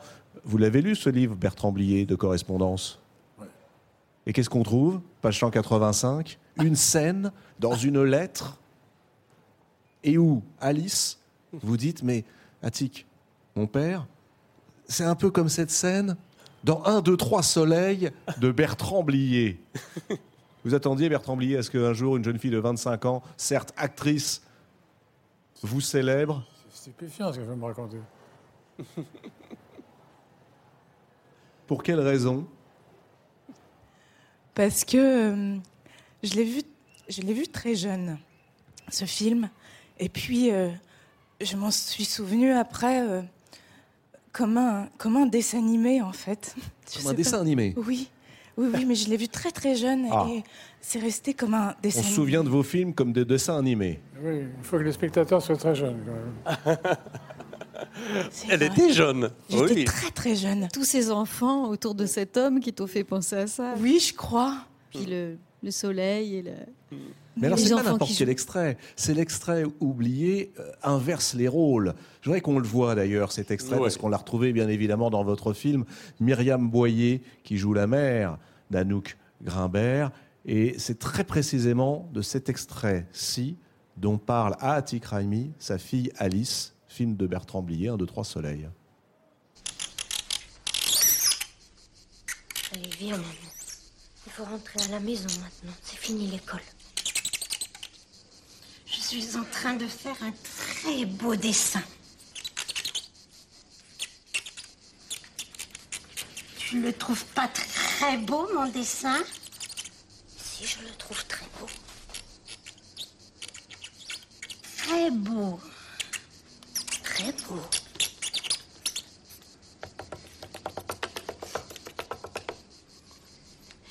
Très beau. Il est même tellement très beau que tu vas le finir à la maison. Non Je veux le finir c'est mon très beau dessin. Est-ce que seulement tu as pensé à m'apporter mon goûter? Alors, ce que j'aimerais comprendre, c'est pour quelle raison cet extrait qui, qui vous fait rire, mais qui est aussi. euh, ah oui, c'est comme toujours avec vous, Bertrand Blier. À la fois, ça nous fait rire, et puis on culpabilise aussitôt en se disant, mais c'est pas possible, c'est tragique. Ouais, c'est tragique, oui. Ah non, mais, Ah oui.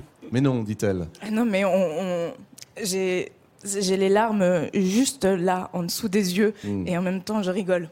Euh, Ça, c'est, c'est, magique. C'est, un poème. c'est un poème, ça n'a pas de sens. C'est, un C'est ce qu'on poème. appelle le bon, tragi- le bon tragique. Ce que faisaient très bien, utilisaient très bien les, Ita- les Italiens.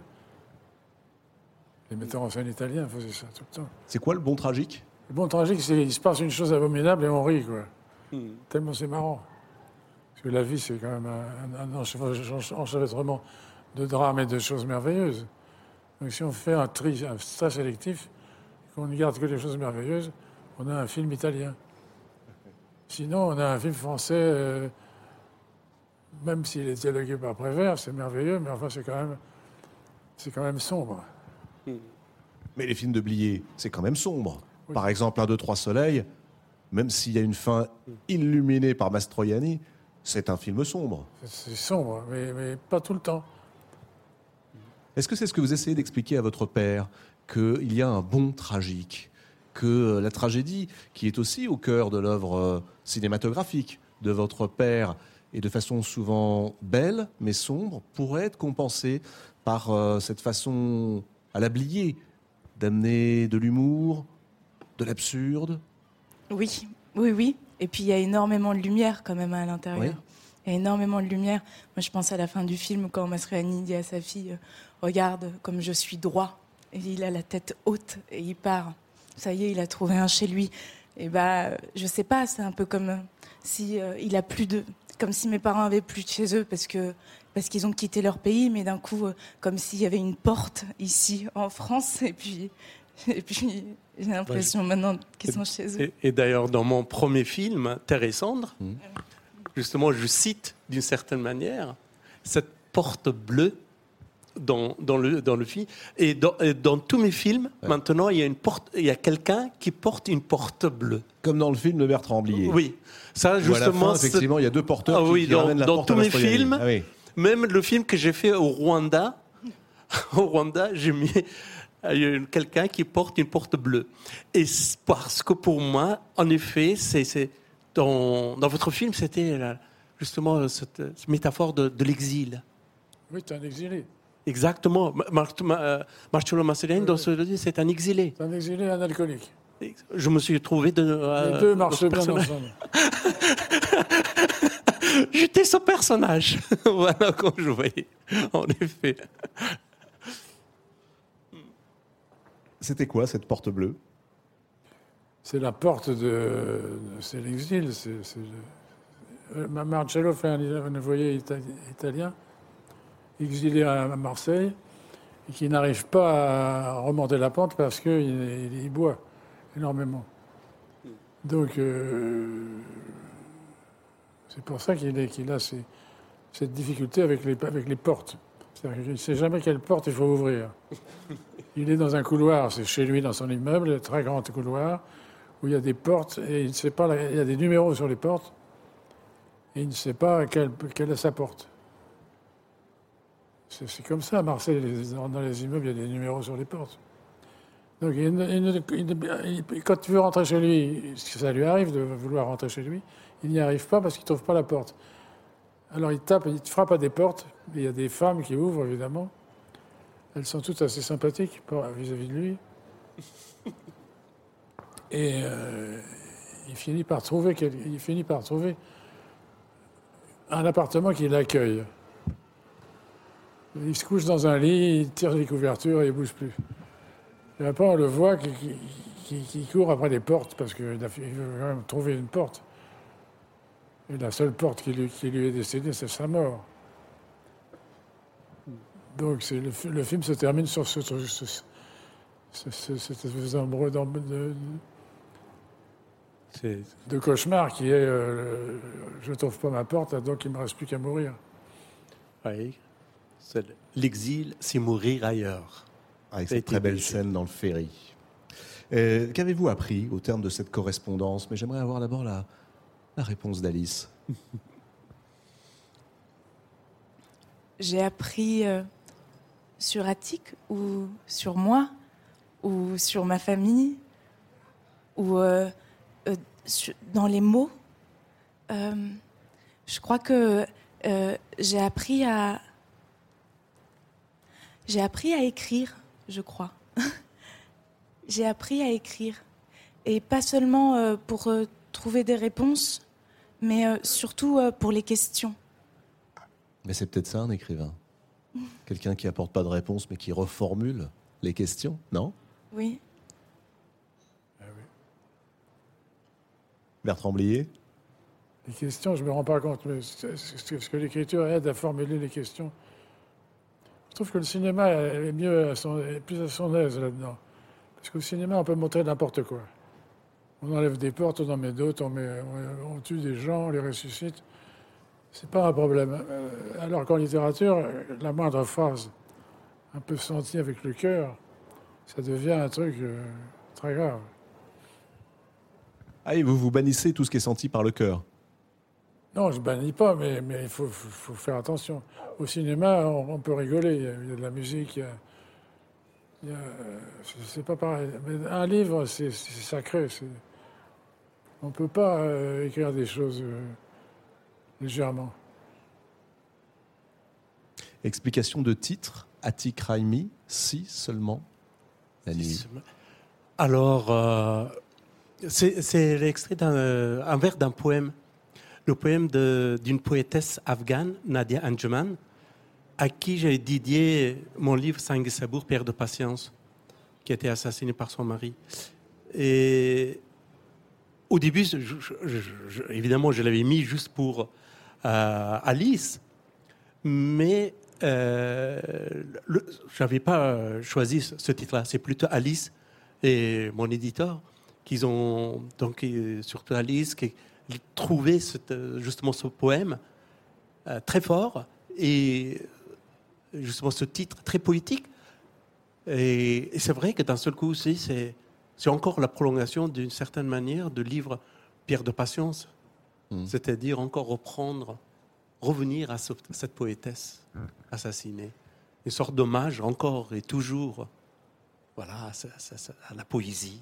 Il y a Éloge de la poésie, si seulement la nuit, aux éditions POL, sous la signature, la double signature d'Atik Raimi et d'Alice Raimi. Et retenez bien son nom, elle est comédienne, mais je ne serais pas étonné qu'elle soit aussi écrivaine, bientôt.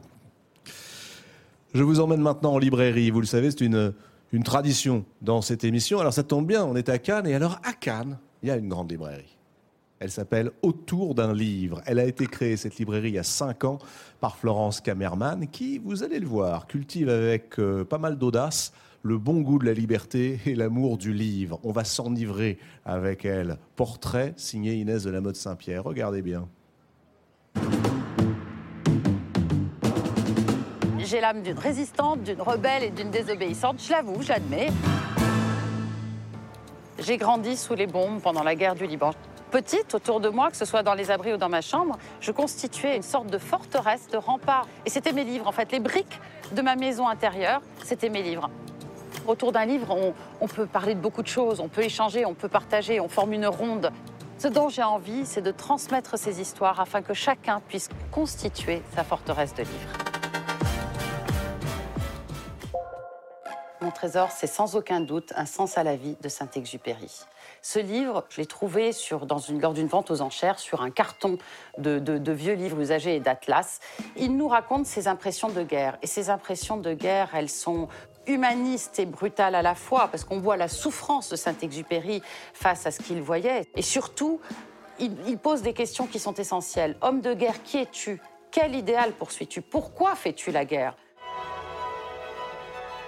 Le conte poétique, c'est La forêt au violon de Cyril Gelli. Nous sommes en Italie au XVIIe siècle et Cyril Gelli nous raconte l'histoire de Stradivarius, le grand luthier, qui était très exigeant lorsqu'il était apprenti, mais qui ensuite allait chercher avec beaucoup de patience ses bois dans les forêts. Il a mis dix ans parfois à ce que ce bois atteigne maturité pour enfin constituer ses violons et que l'âme de son violon soit absolument parfaite. La gourmandise, c'est le mode avion de Laurent Nunez. C'est un livre qui foisonne d'anachronismes et de jeux de mots. C'est l'histoire de deux linguistes qui quittent la Sorbonne en 1939, se dirigent vers le sud de la France. La guerre leur passe complètement à côté et ils cherchent à faire des découvertes linguistiques. C'est un bonbon, c'est à lire, c'est passionnant et surtout c'est très très enrichissant. Le livre adapté au cinéma, c'est Des Diables et des Saints de Jean-Baptiste Andrea. C'est l'histoire euh, d'un homme qui attend dans une gare euh, désespérément et qui joue au piano, toujours du Beethoven. Il attend une femme et il nous raconte son histoire dans un orphelinat.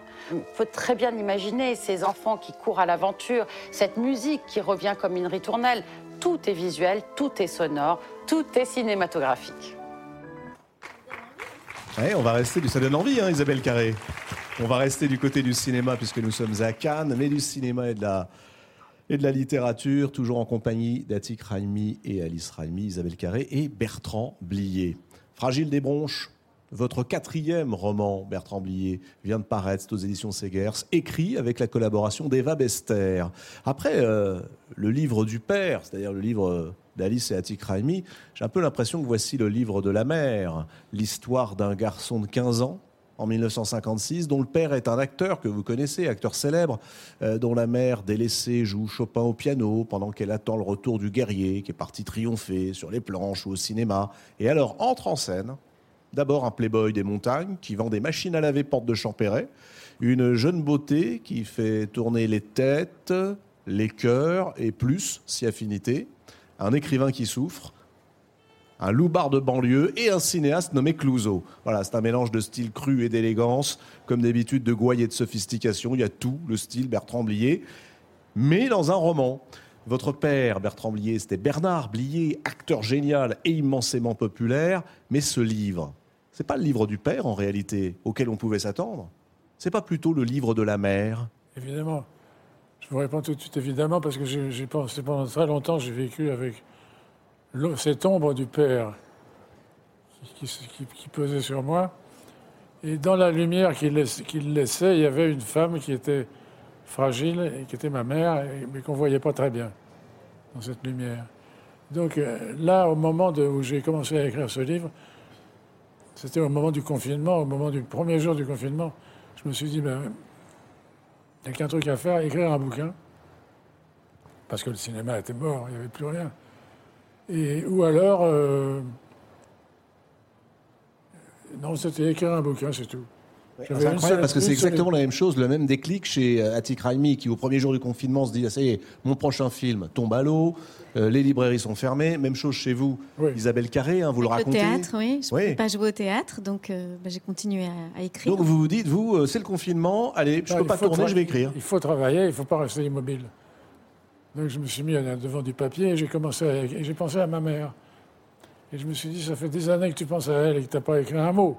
Tu n'as pas écrit un mot pour, pour, pour t'excuser de cette espèce Pour, de pour- décontraction. attendez, attendez. Pour t'excuser, mais vous excusez de, de, de ne pas l'avoir suffisamment tenu euh, en l'air. Voilà. Et plusieurs fois, dans, dans des films ou au théâtre, j'ai eu la sensation que, que à tel endroit, je- il y avait une femme qui parlait et en fait, il y en avait une autre qui pleurait dans l'autre de l'autre côté du décor et c'était ma mère. Tout était combiné comme ça dans, dans ma tête. Et comme j'ai pas vu de psy, je, je- je m'en suis sorti en faisant des films. C'est votre psychanalyse, ça, de faire des films? Oui, et donc, euh, oui, si on veut. Mais euh, là, dans, là, en l'occurrence, pour Fragile des Branches, tout d'un coup, je me suis réveillé dans, dans ce, ce- ce- ce premier matin de confinement, où les rues étaient extrêmement silencieuses. Et je me suis dit, bon, ma mère. Alors j'ai commencé par la phrase, la première phrase qui est fatale, Fatal et terrible. terrible. Ma mère, un jour, a voulu se balancer par la fenêtre. Point. Voilà. Et alors, ce qui est extraordinaire, c'est que dans ces souvenirs, qui sont très anciens quand même, ça remonte à, la- la- à 45, euh, on n'est jamais sûr des, des souvenirs. On n'est jamais sûr s'ils sont exacts. Alors, quand ils sont aussi lointains, on peut se poser des questions. Donc, je, reste avec cette, euh, cette- interrogation de savoir si, vraiment elle a voulu se jeter vraiment par la fenêtre ou si simplement elle y pensait. Et elle en parlait, mais elle ne le faisait pas, ce qui en dit encore davantage sur son malheur. Quand vous dites je reste avec cette interrogation, est-ce que ça veut dire qu'à aucun moment vous ne l'avez questionnée, elle? Non. À aucun moment vous n'avez interrogé votre père, comme le fait Alice? Non, parce que j'ai été. euh, Il y a un problème d'âge. J'ai été trop jeune ou trop vieux. Jamais en avec l'âge. Il faut un âge certain pour parler à son père ou à sa mère. Surtout au père. Apostropher le père, il faut déjà être un peu costaud. La mère, c'est plus facile, mais. Donc. euh, Euh, bah, Elle disait l'inverse hein, tout à l'heure, Alice. Mais c'est peut-être une question facilement à une aussi mère, de, euh, de filles et de garçons. Oui, peut-être. Mais euh, tout ça pour dire qu'il y, a un- il y a un moment où on ne sait pas si le- les souvenirs sont exacts. C'est le fameux satire vers l'autobiographie prudemment, c'est ça? Ben, c'est ça, c'est Prudemment. sur ce mot prudemment que ça s'oriente toute mon écriture. C'est-à-dire que je fais attention quand même de ne pas trop charger le, le camion. C'est bien étonnant. Blier fait attention maintenant. Ben oui, mais... C'est la première fois. Oui, mais là, je parle de mon père et de ma mère quand même. Oui. C'est important. C'est-à-dire que vous avez passé, pardonnez-moi Bertrand Blier, et avec beaucoup de respect, vous avez passé 60 ans à nous enchanter au cinéma en choquant, en provoquant, en jouant de l'absurde, en allant chercher le bon tragique, comme vous l'avez défini. Mais par contre, le père, la mère, on n'y touche pas. Ah ben, il y a des choses, il y a des choses faut, auxquelles il ne faut pas toucher. Si on touche au père et à la mère, on est foutu. Vous n'avez pas l'impression d'y toucher quand vous écrivez un roman sur elle? Je n'ai pas écrit un roman sur elle. Elle est dans l'histoire parce qu'elle elle, elle a son rôle à jouer qui est important, mais, mais c'est quand même le père qui, qui mène la barque. Je me demande jusqu'où l'autobiographie est, fidèle. Avec vous, il y a toujours une combinaison de souvenirs et, et d'imaginaire, d'imagination et de vérité. C'est intéressant parce que, en préparant l'émission, là, comme ça, euh, on s'est dit, tiens, il n'y aurait pas euh, des déclarations faites très jeunes par Bertrand Blier Méfiez-vous, Alice, quand on parle à 25 ans, on vous les ressort quelques années plus tard. Alors ça existe. L'autobiographie qui est supposée dire la vérité ou s'en rapprocher le plus possible, euh, le problème avec Bertrand Blier, c'est que son rapport à la vérité est un peu élastique. Regardez, 1963, c'était ici, à Cannes. Et là, le jeune homme que vous étiez à 20 ans, Bertrand, donne euh, sa propre version de la vérité. Écoutez bien. Mais il y a quelque chose qui euh, m'ennuie un petit peu dans la vérité. Je trouve que la vérité n'est pas toujours un élément de spectacle. Je crois qu'il vaut mieux sacrifier la, vér- la vérité, disons, euh, euh, ethnologique pour une vérité de cinéma qui peut être beaucoup plus efficace. Quand on fait du cinéma, on, on ne peut pas montrer la vérité, parce qu'à partir du moment où on coupe dans de la pellicule, où on monte, la vérité est forcément déformée. Vous diriez la même chose aujourd'hui? Oui, pourquoi pas, oui. Je, je, j'en mettrai un peu plus pour. Je me Enfin, un habillage, quand même. Ouais. Non, mais vous aviez 20 ans et vous disiez déjà la vérité, non, non, Bah oui. pour les ethnologues. Non, mais quand on, fait- quand on est passionné de cinéma, on, on a un problème avec la vérité. Puisque le cinéma est fait de, de, de- de vérités cassées. D'accord, mais quand on doit s'excuser auprès de sa mère, à ce moment-là, est-ce qu'il ne faut pas dire le vrai? Ah, il, fa- il, fa- il fallait, mais j'étais très jeune. Hmm. Après, oui, euh, quand j'ai eu 40 ans, j'ai commencé à me poser des questions. Et à 80, vous avez la réponse? J'essaie de raser les murs. Dans le match, Bertrand Blier, entre l'imaginaire et la vérité, qui gagne à la fin? L'imaginaire. Partout. Et tout le temps. Enfin, j'espère. Est-ce que la vérité vous fait peur? La vérité euh, fait peur, ça dépend. Parfois, oui. Il ne faut, pas être- il faut pas courir après la vérité. Il faut, il faut être carré, il faut, faut bien regarder en face. C'est pas marrant, mais il faut regarder en face. Mm. Et ensuite, on peut écrire des choses en disant ma mère a voulu se suicider. Bon, d'accord, peut-être ça, j'exagère un peu, mais enfin, c'est tellement vrai. Vous changez les prénoms dans ce roman qui tire prudemment vers l'autobiographie, c'est-à-dire que Bertrand s'appelle Jean-Michel, Bernard s'appelle Raymond. Oui. Le jeu de piste, le jeu de masque, Ah, c'est pour C'était difficile, c'était difficile pour moi parce que je ne pouvais pas appeler mon père Bernard. Oubliez, je ne pouvais pas. C'était trop, trop près de moi, c'est pas possible. Ou alors il fallait que j'écrive un livre sur lui tout seul, mais pas une fiction. Là, c'est quand même une fiction, c'est quand même quelque chose que j'ai inventé. Vous l'avez inventé, ce passage, euh, qui, euh, je crois, a bouleversé Alice Raimi, qui est ce passage, justement, où euh, vous, vous retrouvez, vous découvrez votre mère au moment où elle vous dit qu'elle a un amant. C'est une invention? C'est Oui. l'imaginaire? C'est une invention. C'est une invention qui repose sur des faits qui ont. qui ont- qui- il, y a eu des, il y a eu des événements dans ma famille, forcément, entre un père et, et la mère, dans, dans un- des, des gens qui se sont séparés par la suite, Mm. dans des conditions difficiles. Euh,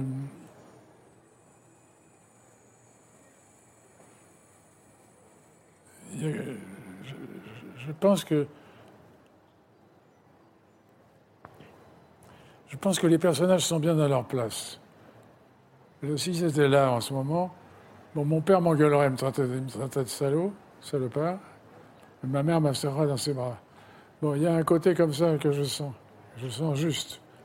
C'est-à-dire que quelque part, je me me sens pas gêné d'avoir écrit ce livre. Je pourrais être gêné, mais je, je ne le suis pas. Donc c'est quelque part, il y a. Bon, là, je regarde la photo de mon père et de moi ensemble. Bon, il moi, je- normalement, je suis dans le créneau derrière. Ils me voient pas, mais moi, je, je les vois. Et je fume la pipe en même temps. Vous dites mon père m'engueulerait. Mais enfin, dans le roman, il vous engueule tout le temps. C'est-à-dire qu'à chaque fois que vous vous dites quelque chose, il vous répond T'es con. Oui, mais c'est une façon de parler. C'est affectueux. On a toujours parlé comme ça dans la famille. Qu'est-ce qu'il vous a répondu le jour où vous lui avez dit que vous alliez devenir metteur en scène? T'es con Ben oui, si on peut pas dire autre chose. C'est quand même un métier impossible.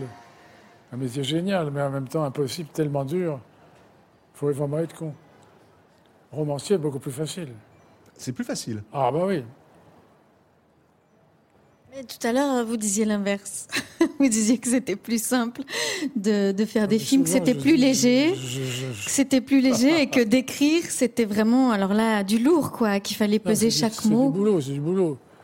Mais on a, on a une, une- une- une- une liberté extraordinaire qu'on n'a pas au cinéma. Tout à l'heure, vous avez dit que vous voyez votre mère pleurer au fond d'un plateau pendant qu'une autre actrice jouait. Oui, c'est une façon de parler, c'est une image. C'est une image Ça qui vous m'est- habitait la tête, vous Ça m'est disiez. arrivé d'être sur une scène avec des acteurs, de les faire répéter, et d'entendre une femme, alors qu'il n'y a pas de femmes dans la, dans la, dans la scène, comme on est en train de faire, il y a une femme qui pleure loin, dans les- en dehors du décor. C'est ma mère. Mais j'y pense. Je écrit pas la pièce pour ça. Mais, mais j'y pense. Je me dis, c'est ma mère. Et c'est quelque chose qui m'a suivi toute ma vie. Surtout maintenant avec l'âge. Ça devient un peu plus lourd. Enfin, Elle pour pleure moi, souvent alors. pour moi, c'est plus lourd. Puis j'ai eu des enfants, tout ça, ça- tout ça, ça fait, un- ça fait une vie, quoi. Une vie, c'est compliqué. Il y a plein de, plein de problèmes à résoudre. Au cinéma, il y a des ellipses. Et dans la vie, Ben, Dans la vie, il y, a, il y a- il y a parfois des ellipses, mais pas assez. Si on pouvait couper la- la- la- le, micro à certaines personnes, ça serait pas mal. Mettre des, des, bambis qui courent dans la forêt, dans la, savane, c'est plus intéressant. Vous avez dit tout à l'heure plusieurs choses sur l'écriture, mais quand on regarde votre vie, Bertrand Blier, on s'aperçoit que vous avez commencé en réalité par écrire. Enfin, commencé. Non, il y a eu ce film, Si j'étais un espion, qui est présenté d'ailleurs, tiens, au Festival de Cannes, classique en ce moment, c'est 1967. Mais, Ellipse, début des années 70, il y a un, livre, en 72, qui s'appelle Les Valseuses, un roman. C'est votre premier roman que Segers a eu la très bonne idée de rééditer, enfin, allais-je dire. Pourquoi Les Valseuses, qui est devenu votre film culte de référence, est-il d'abord un roman? Est-ce qu'en réalité, Bertrand Blier est d'abord et avant tout un romancier? Je me pose la question parfois, mais euh, la question, c'est pas facile de répondre à ça parce que quand, on fait les deux, on a la double activité, plus ou moins. À ce moment-là, euh, on ne peut en qu'à s'en prendre qu'à soi-même. Il n'y a pas de coupable. Donc, euh, je n'ai- pas été un, un- je ne suis pas un écrivain raté, caché, Vous avez dit raté ou caché? Bon raté ou les deux. Ouais. Mais euh, j'ai commencé à écrire par petites étapes, prudemment, avec un œil bienveillant de mon père qui regardait comme ça, toujours en l'œil pour voir un peu si je faisais pas des conneries. J'en faisais pas tellement d'ailleurs, à part écrire. Mais un jour, j'ai écrit vraiment. J'ai commencé une histoire et, au lieu de m'arrêter à la page 20, je me suis arrêté à la page 400. Donc c'était les valseuses qui, ont bouleversé ma vie, bien sûr, parce que le livre a eu un, certain succès et, les producteurs qui étaient à l'affût, comme toujours, comme, des rats qu'ils sont, m'ont téléphoné pour me dire euh, est-ce qu'on peut avoir les droits de ton livre? J'ai dit oui, bien sûr, bien sûr. Ils sont tous venus demander le. Beaucoup sont venus pour négocier les droits, que j'ai pas vendus, évidemment. Enfin, pas eux, pas eux. Vous avez hésité à l'adapter, à vous adapter? Non, non, non, non. Moi, j'ai jamais voulu le faire. Ah, J'ai C'est vous qui l'avez fait. Oui, mais j'ai pas fait le. j'ai- écrit le livre d'abord. Ouais. J'ai écrit un livre en toute liberté, puis après j'ai fait un scénario, un film. Euh, Qu'est-ce que Blier cinéaste euh, À quel moment Blier cinéaste a-t-il trahi Blier écrivain? Jamais. Enfin, pour l'instant, pas énormément. Et dans le film Les Valseuses? Dans le film Les Valseuses, euh, ça a quand même été écrit comme un. C'est un roman, mais c'est un roman euh, très près du cinéma quand même. C'est-à-dire que dans, dans chaque. quand j'ai fait l'adaptation, j'ai pris un feutre rouge et je barrais les pages où il n'y avait pas de séquence. Et tout le reste, c'était, pour le film. Mm.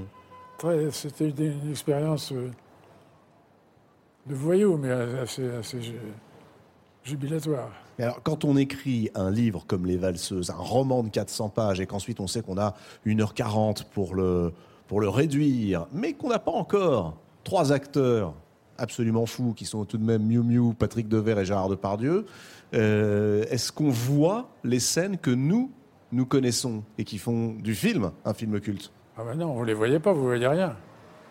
Vous voyez le papier, c'est tout.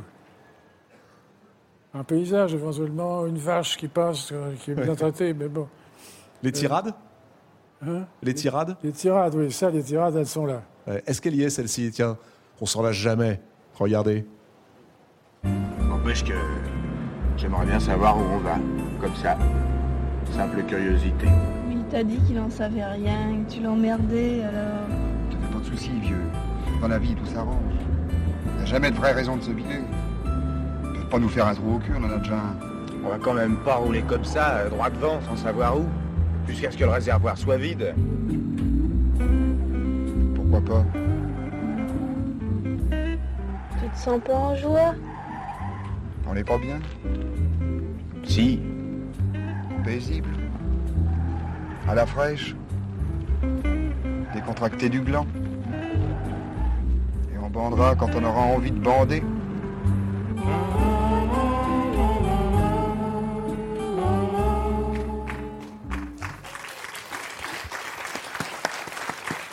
C'est dans, le- c'est dans le roman, Bertrand Blier? Oui, oui. Dans le roman, c'est- un peu plus, c'est un peu plus dur. Il y a un accident, les, les personnages meurent. Mais dans le film, non. Est-ce qu'on pourrait encore euh, produire, filmer, tourner les valseuses en 2022 Alors, on me pose souvent la question. Oui, bah, évidemment. Et très souvent, je ne sais pas quoi, quoi répondre. Parce que, honnêtement, je crois que oui. Parce qu'on on doit, pouvoir, pouvoir, on doit pouvoir tout faire. Hmm. Le cinéma, c'est fait pour tout faire. Donc, euh, si on ne le fait pas, c'est parce qu'on n'a pas les couilles de le faire. Sinon, on y va. C'est pas tellement compliqué. Qui Les producteurs ou le regard de la société? Non, c'est- c'est- la société, on s'en moque un peu. Les producteurs sont décisionnaires. Producteurs, chaînes de télévision, plateformes, etc. De plus en plus compliqué. Donc, euh, je pense qu'on peut faire tous les films. Il faut s'y attaquer. Quoi. Le problème, c'est d'attaquer. Après, on y va, ça passe. Alors attaquer, ça c'est le verbe qui vous définit le mieux tout de même. Oui, c'est ça, on commence. Attaquer la société, attaquer les convenances, Voilà. choquer, provoquer. D'où vient-il ce goût pour la provocation, choquer, mais par l'absurde et l'humour? D'où ça vient? Vous m'avez posé la question, là? Ouais. Je ne sais pas comment, répondre. Parce que je ne sais pas d'où ça vient. Il n'y a aucune raison que ça vienne de quelque, de quelque part. Dans ma famille, il n'y a pas tellement de gens euh, de voyous, il n'y a, pas de- il y a pas de bandits, il y a pas de... Le seul bandit, c'est mon père. C'est-à-dire qu'un acteur, c'est un bandit. Un acteur, c'est un bandit. Oui, parce qu'il il, il- il braque tout le monde. Par son- avec son talent, il braque tout le monde. Il fait avancer des histoires, euh, que ce soit au théâtre ou au cinéma.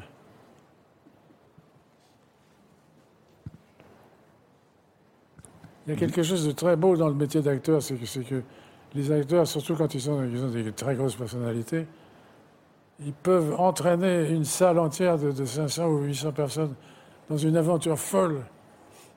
Et, voilà, et, c'est le secret des acteurs, actrices et actrices évidemment, mais les hommes surtout, parce que les hommes, vois, mon père par exemple, c'était un homme qui, qui pouvait entraîner une armée avec lui, derrière lui. Alors il avait un argument euh, que l'on découvre dans ce roman, un argument choc pour entraîner les gens derrière lui. C'est un breuvage, une boisson. Enfin, je ne sais pas si on peut appeler ça une boisson d'ailleurs. La dégraissée. Ah. Qu'est-ce que c'est la dégraissée C'est un truc de voyou que mon père pratiquait. Il avait inventé un breuvage euh, qui était, un- jamais su très bien ce qu'il y avait dedans. Un grand verre avec pas mal de, de whisky, du pastis, du, ricard, enfin plein de trucs dedans, mélangés, battus. Et il donnait ça à boire avec un, avec un jaune d'œuf euh, quand il avait des invités chez lui, des gens euh, bien élevés, enfin corrects.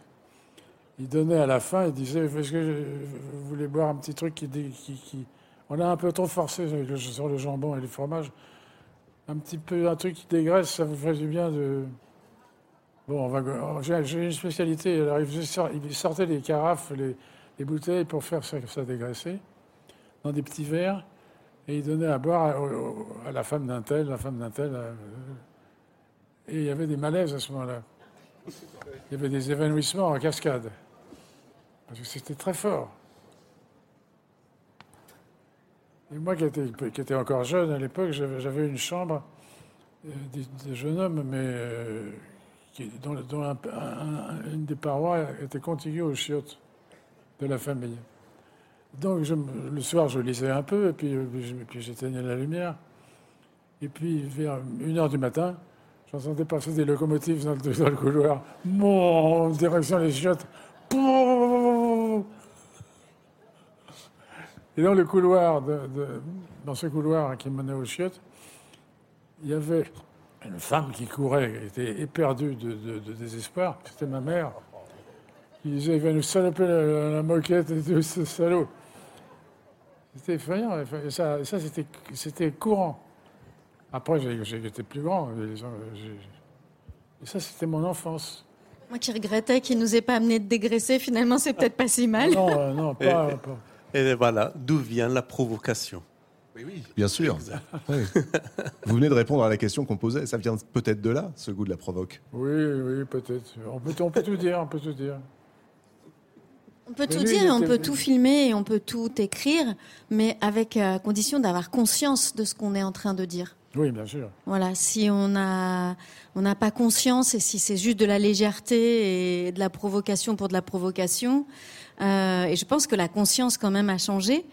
Je pense qu'on pourrait encore faire les, les valseuses aujourd'hui, mais il faudrait avoir conscience. euh, Qu'est-ce que ça veut dire concrètement pour vous, Isabelle Carré, avoir conscience, ne pas être dans la légèreté pour la légèreté, avec un film comme celui-ci, qui était aussi un, un film sur l'époque, qui raconte très bien, non, ces années 70 Mais c'est Annie Arnaud qui le disait très bien la, la- la semaine dernière, c'est-à-dire que ça met du temps en fait avant de mettre des mots sur des, des- des choses qu'on a vécues. Dans Mémoire de fille, elle a, mis des années, euh, 30 ans je crois, avant de comprendre hein, ce qui lui était arrivé. Aujourd'hui, on arrive à mettre des mots. On peut parler, euh, pour certaines scènes, de scènes de viol, quand même. Non, puis il y, a- eu le travail des écrivains, il y a eu, des, gens qui ont écrit des choses. Il y a eu le cinéma, il y a eu y a certains écrivains qui, Je pense à Welbeck, par exemple. La première lecture d'un Welbeck, c'est choquant quand même. C'est- C'est violent. Mais bon, euh, il n'y a pas de problème avec, avec, avec, avec l'audace, le, le problème d'audace. L'audace, elle est nécessaire même. Elle est nécessaire, mais elle est partout. On peut, on on n'est pas obligé de faire des films audacieux. ou des- on peut raconter des choses très douces. Est-ce qu'aujourd'hui, quand vous regardez les valseuses, vous vous dites, tiens, cette question du consentement, on ne s'était pas posée en 72, 74, Il quand n'y vous avait rien tourniez du tout, il n'y avait pas de consentement. Et d'accord. On prenait des boules des élastiques, on attachait les filles avec des. Non, il n'y avait rien. C'est des brutes. De ce point de vue-là, le, le- le livre est vraiment une peinture de l'époque euh, euh, Oui. absolue. Et, et, euh, et- et que les choses aient évolué, c'est quand même pas plus mal. Pas plus mal. On parlait tout à l'heure, vous parliez tout à l'heure, Isabelle Carré, de la culpabilité. Mais si on va jusqu'au bout, on se sent presque coupable aujourd'hui de rire à gorge déployée quand on re-regarde pour la énième fois ces valseuses. Pas à chaque scène, mais certaines scènes, évidemment, résonnent euh, différemment aujourd'hui. Il y a des scènes Bien dures. sûr. hein. Il y a des scènes dures, mais le film est, pas, est, un- est une alternance de scènes dures et de scènes euh, plus, plus calides. Moi, j'ai vu une interview de vous à la sortie et euh, où vous disiez qu'il n'y avait pas de violence dans ce film. Ah oui. Vous le diriez encore aujourd'hui? Ah non, aujourd'hui, non. Je suis plus sérieux. Je, je- je- je- plus sérieux. De toute façon, je ne referai pas le même film de la même manière. Mais enfin, quand même, euh, en ce moment, on aurait bien besoin d'un bon coup de pied dans le cul. Mais c'est ce que vous dites, c'est ce que vous dites à la fin de, à la fin de- du livre, de faire, de, de, de, par- de, de faire des conneries, mais autrement. Oui, Ça, vous terminez le livre comme ça, je crois, n'est-ce pas? Il ne faut pas arrêter de faire des conneries. Il faut pas Parfois, faire des nous- conneries, mais les faire autrement. Parfois, nous les jeunes, on a besoin d'un adulte. Pourquoi faire? Pour inventer une nouvelle forme de connerie. Pas toujours faire la même. C'est la dernière phrase de Fragile des Bronches, le roman de Bertrand Blier, publié aux éditions Segers.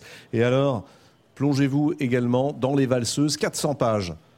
C'est le premier roman de Bertrand Blier et avant le film. Je voudrais vous parler maintenant du concours de lecture à voix haute que nous avons créé à la Grande Librairie. C'est la dernière ligne droite pour les euh, 10 finalistes de ce concours. Alors attendez, ils seront 10 mercredi prochain pour la finale.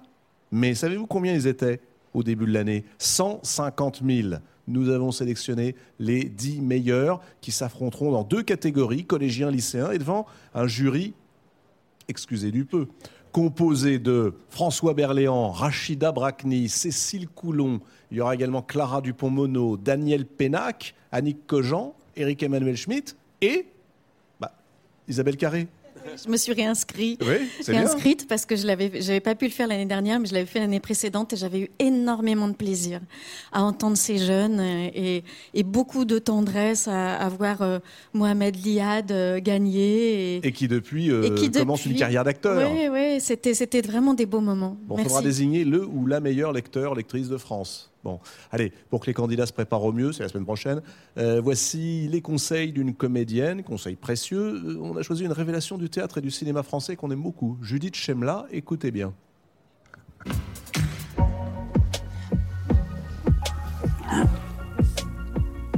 Bonjour, je m'appelle Riyad Suissi, je suis en terminale STMG3. Ma question est la suivante. Quel conseil pouvez-vous me donner pour mieux gérer mon stress? Alors attendez, c'est énorme en fait comme question.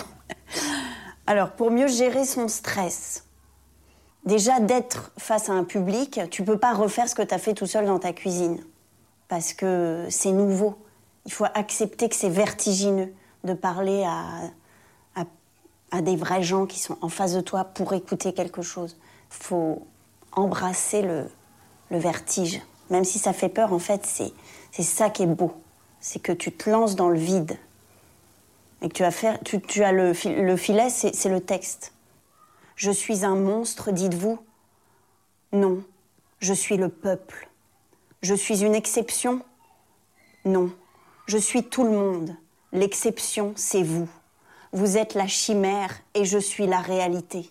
Je suis l'homme, je suis l'effrayant homme qui rit. Qui rit de quoi? De vous, de lui, de tout.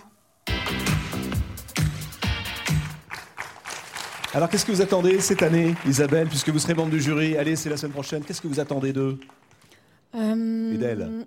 Ce que j'aime beaucoup dans la proposition, c'est qu'en fait, c'est eux qui choisissent leurs textes. Ah, toujours? Ouais. Et alors j'attends de Provocateur, découvrir, hein, de- voilà, des textes. Moi, je euh, m'attends à ce que les leur valseuses choix. J'ai envie hein. de découvrir leur choix. Euh, qu'est-ce qui, qu'est-ce qu'ils vont euh, Ils, m'avaient vraiment étonné. Hein. Ils étaient hyper engagés et, euh, et bouleversants. Donc euh, j'ai envie d'être encore, euh, encore euh, étonnée de cette façon-là et, et émue aussi. Et puis de voir leur engagement. Ils lisent pas comme ça euh, dans leurs chaussettes. hein, ils y vont. hein. On verra ça mercredi prochain.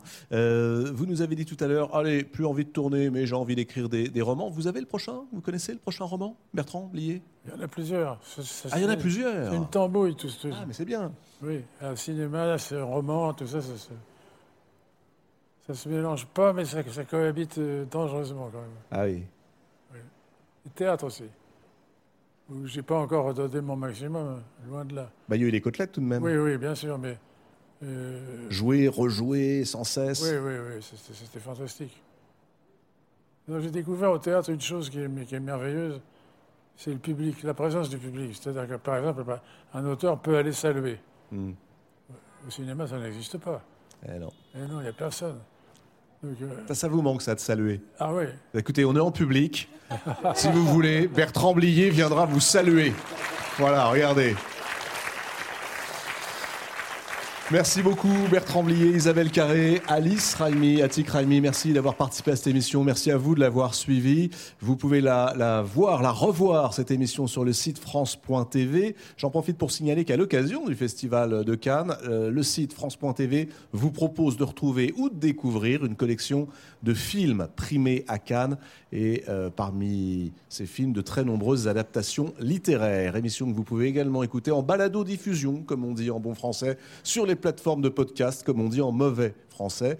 Mais euh, vous êtes de plus en plus nombreux à nous écouter également. Euh, on se retrouve la semaine prochaine, donc pour la grande finale de Si on lisait à voix haute. Je vous souhaite de très belles lectures et à la semaine prochaine. Merci. Et Bertrand Blier va vous saluer.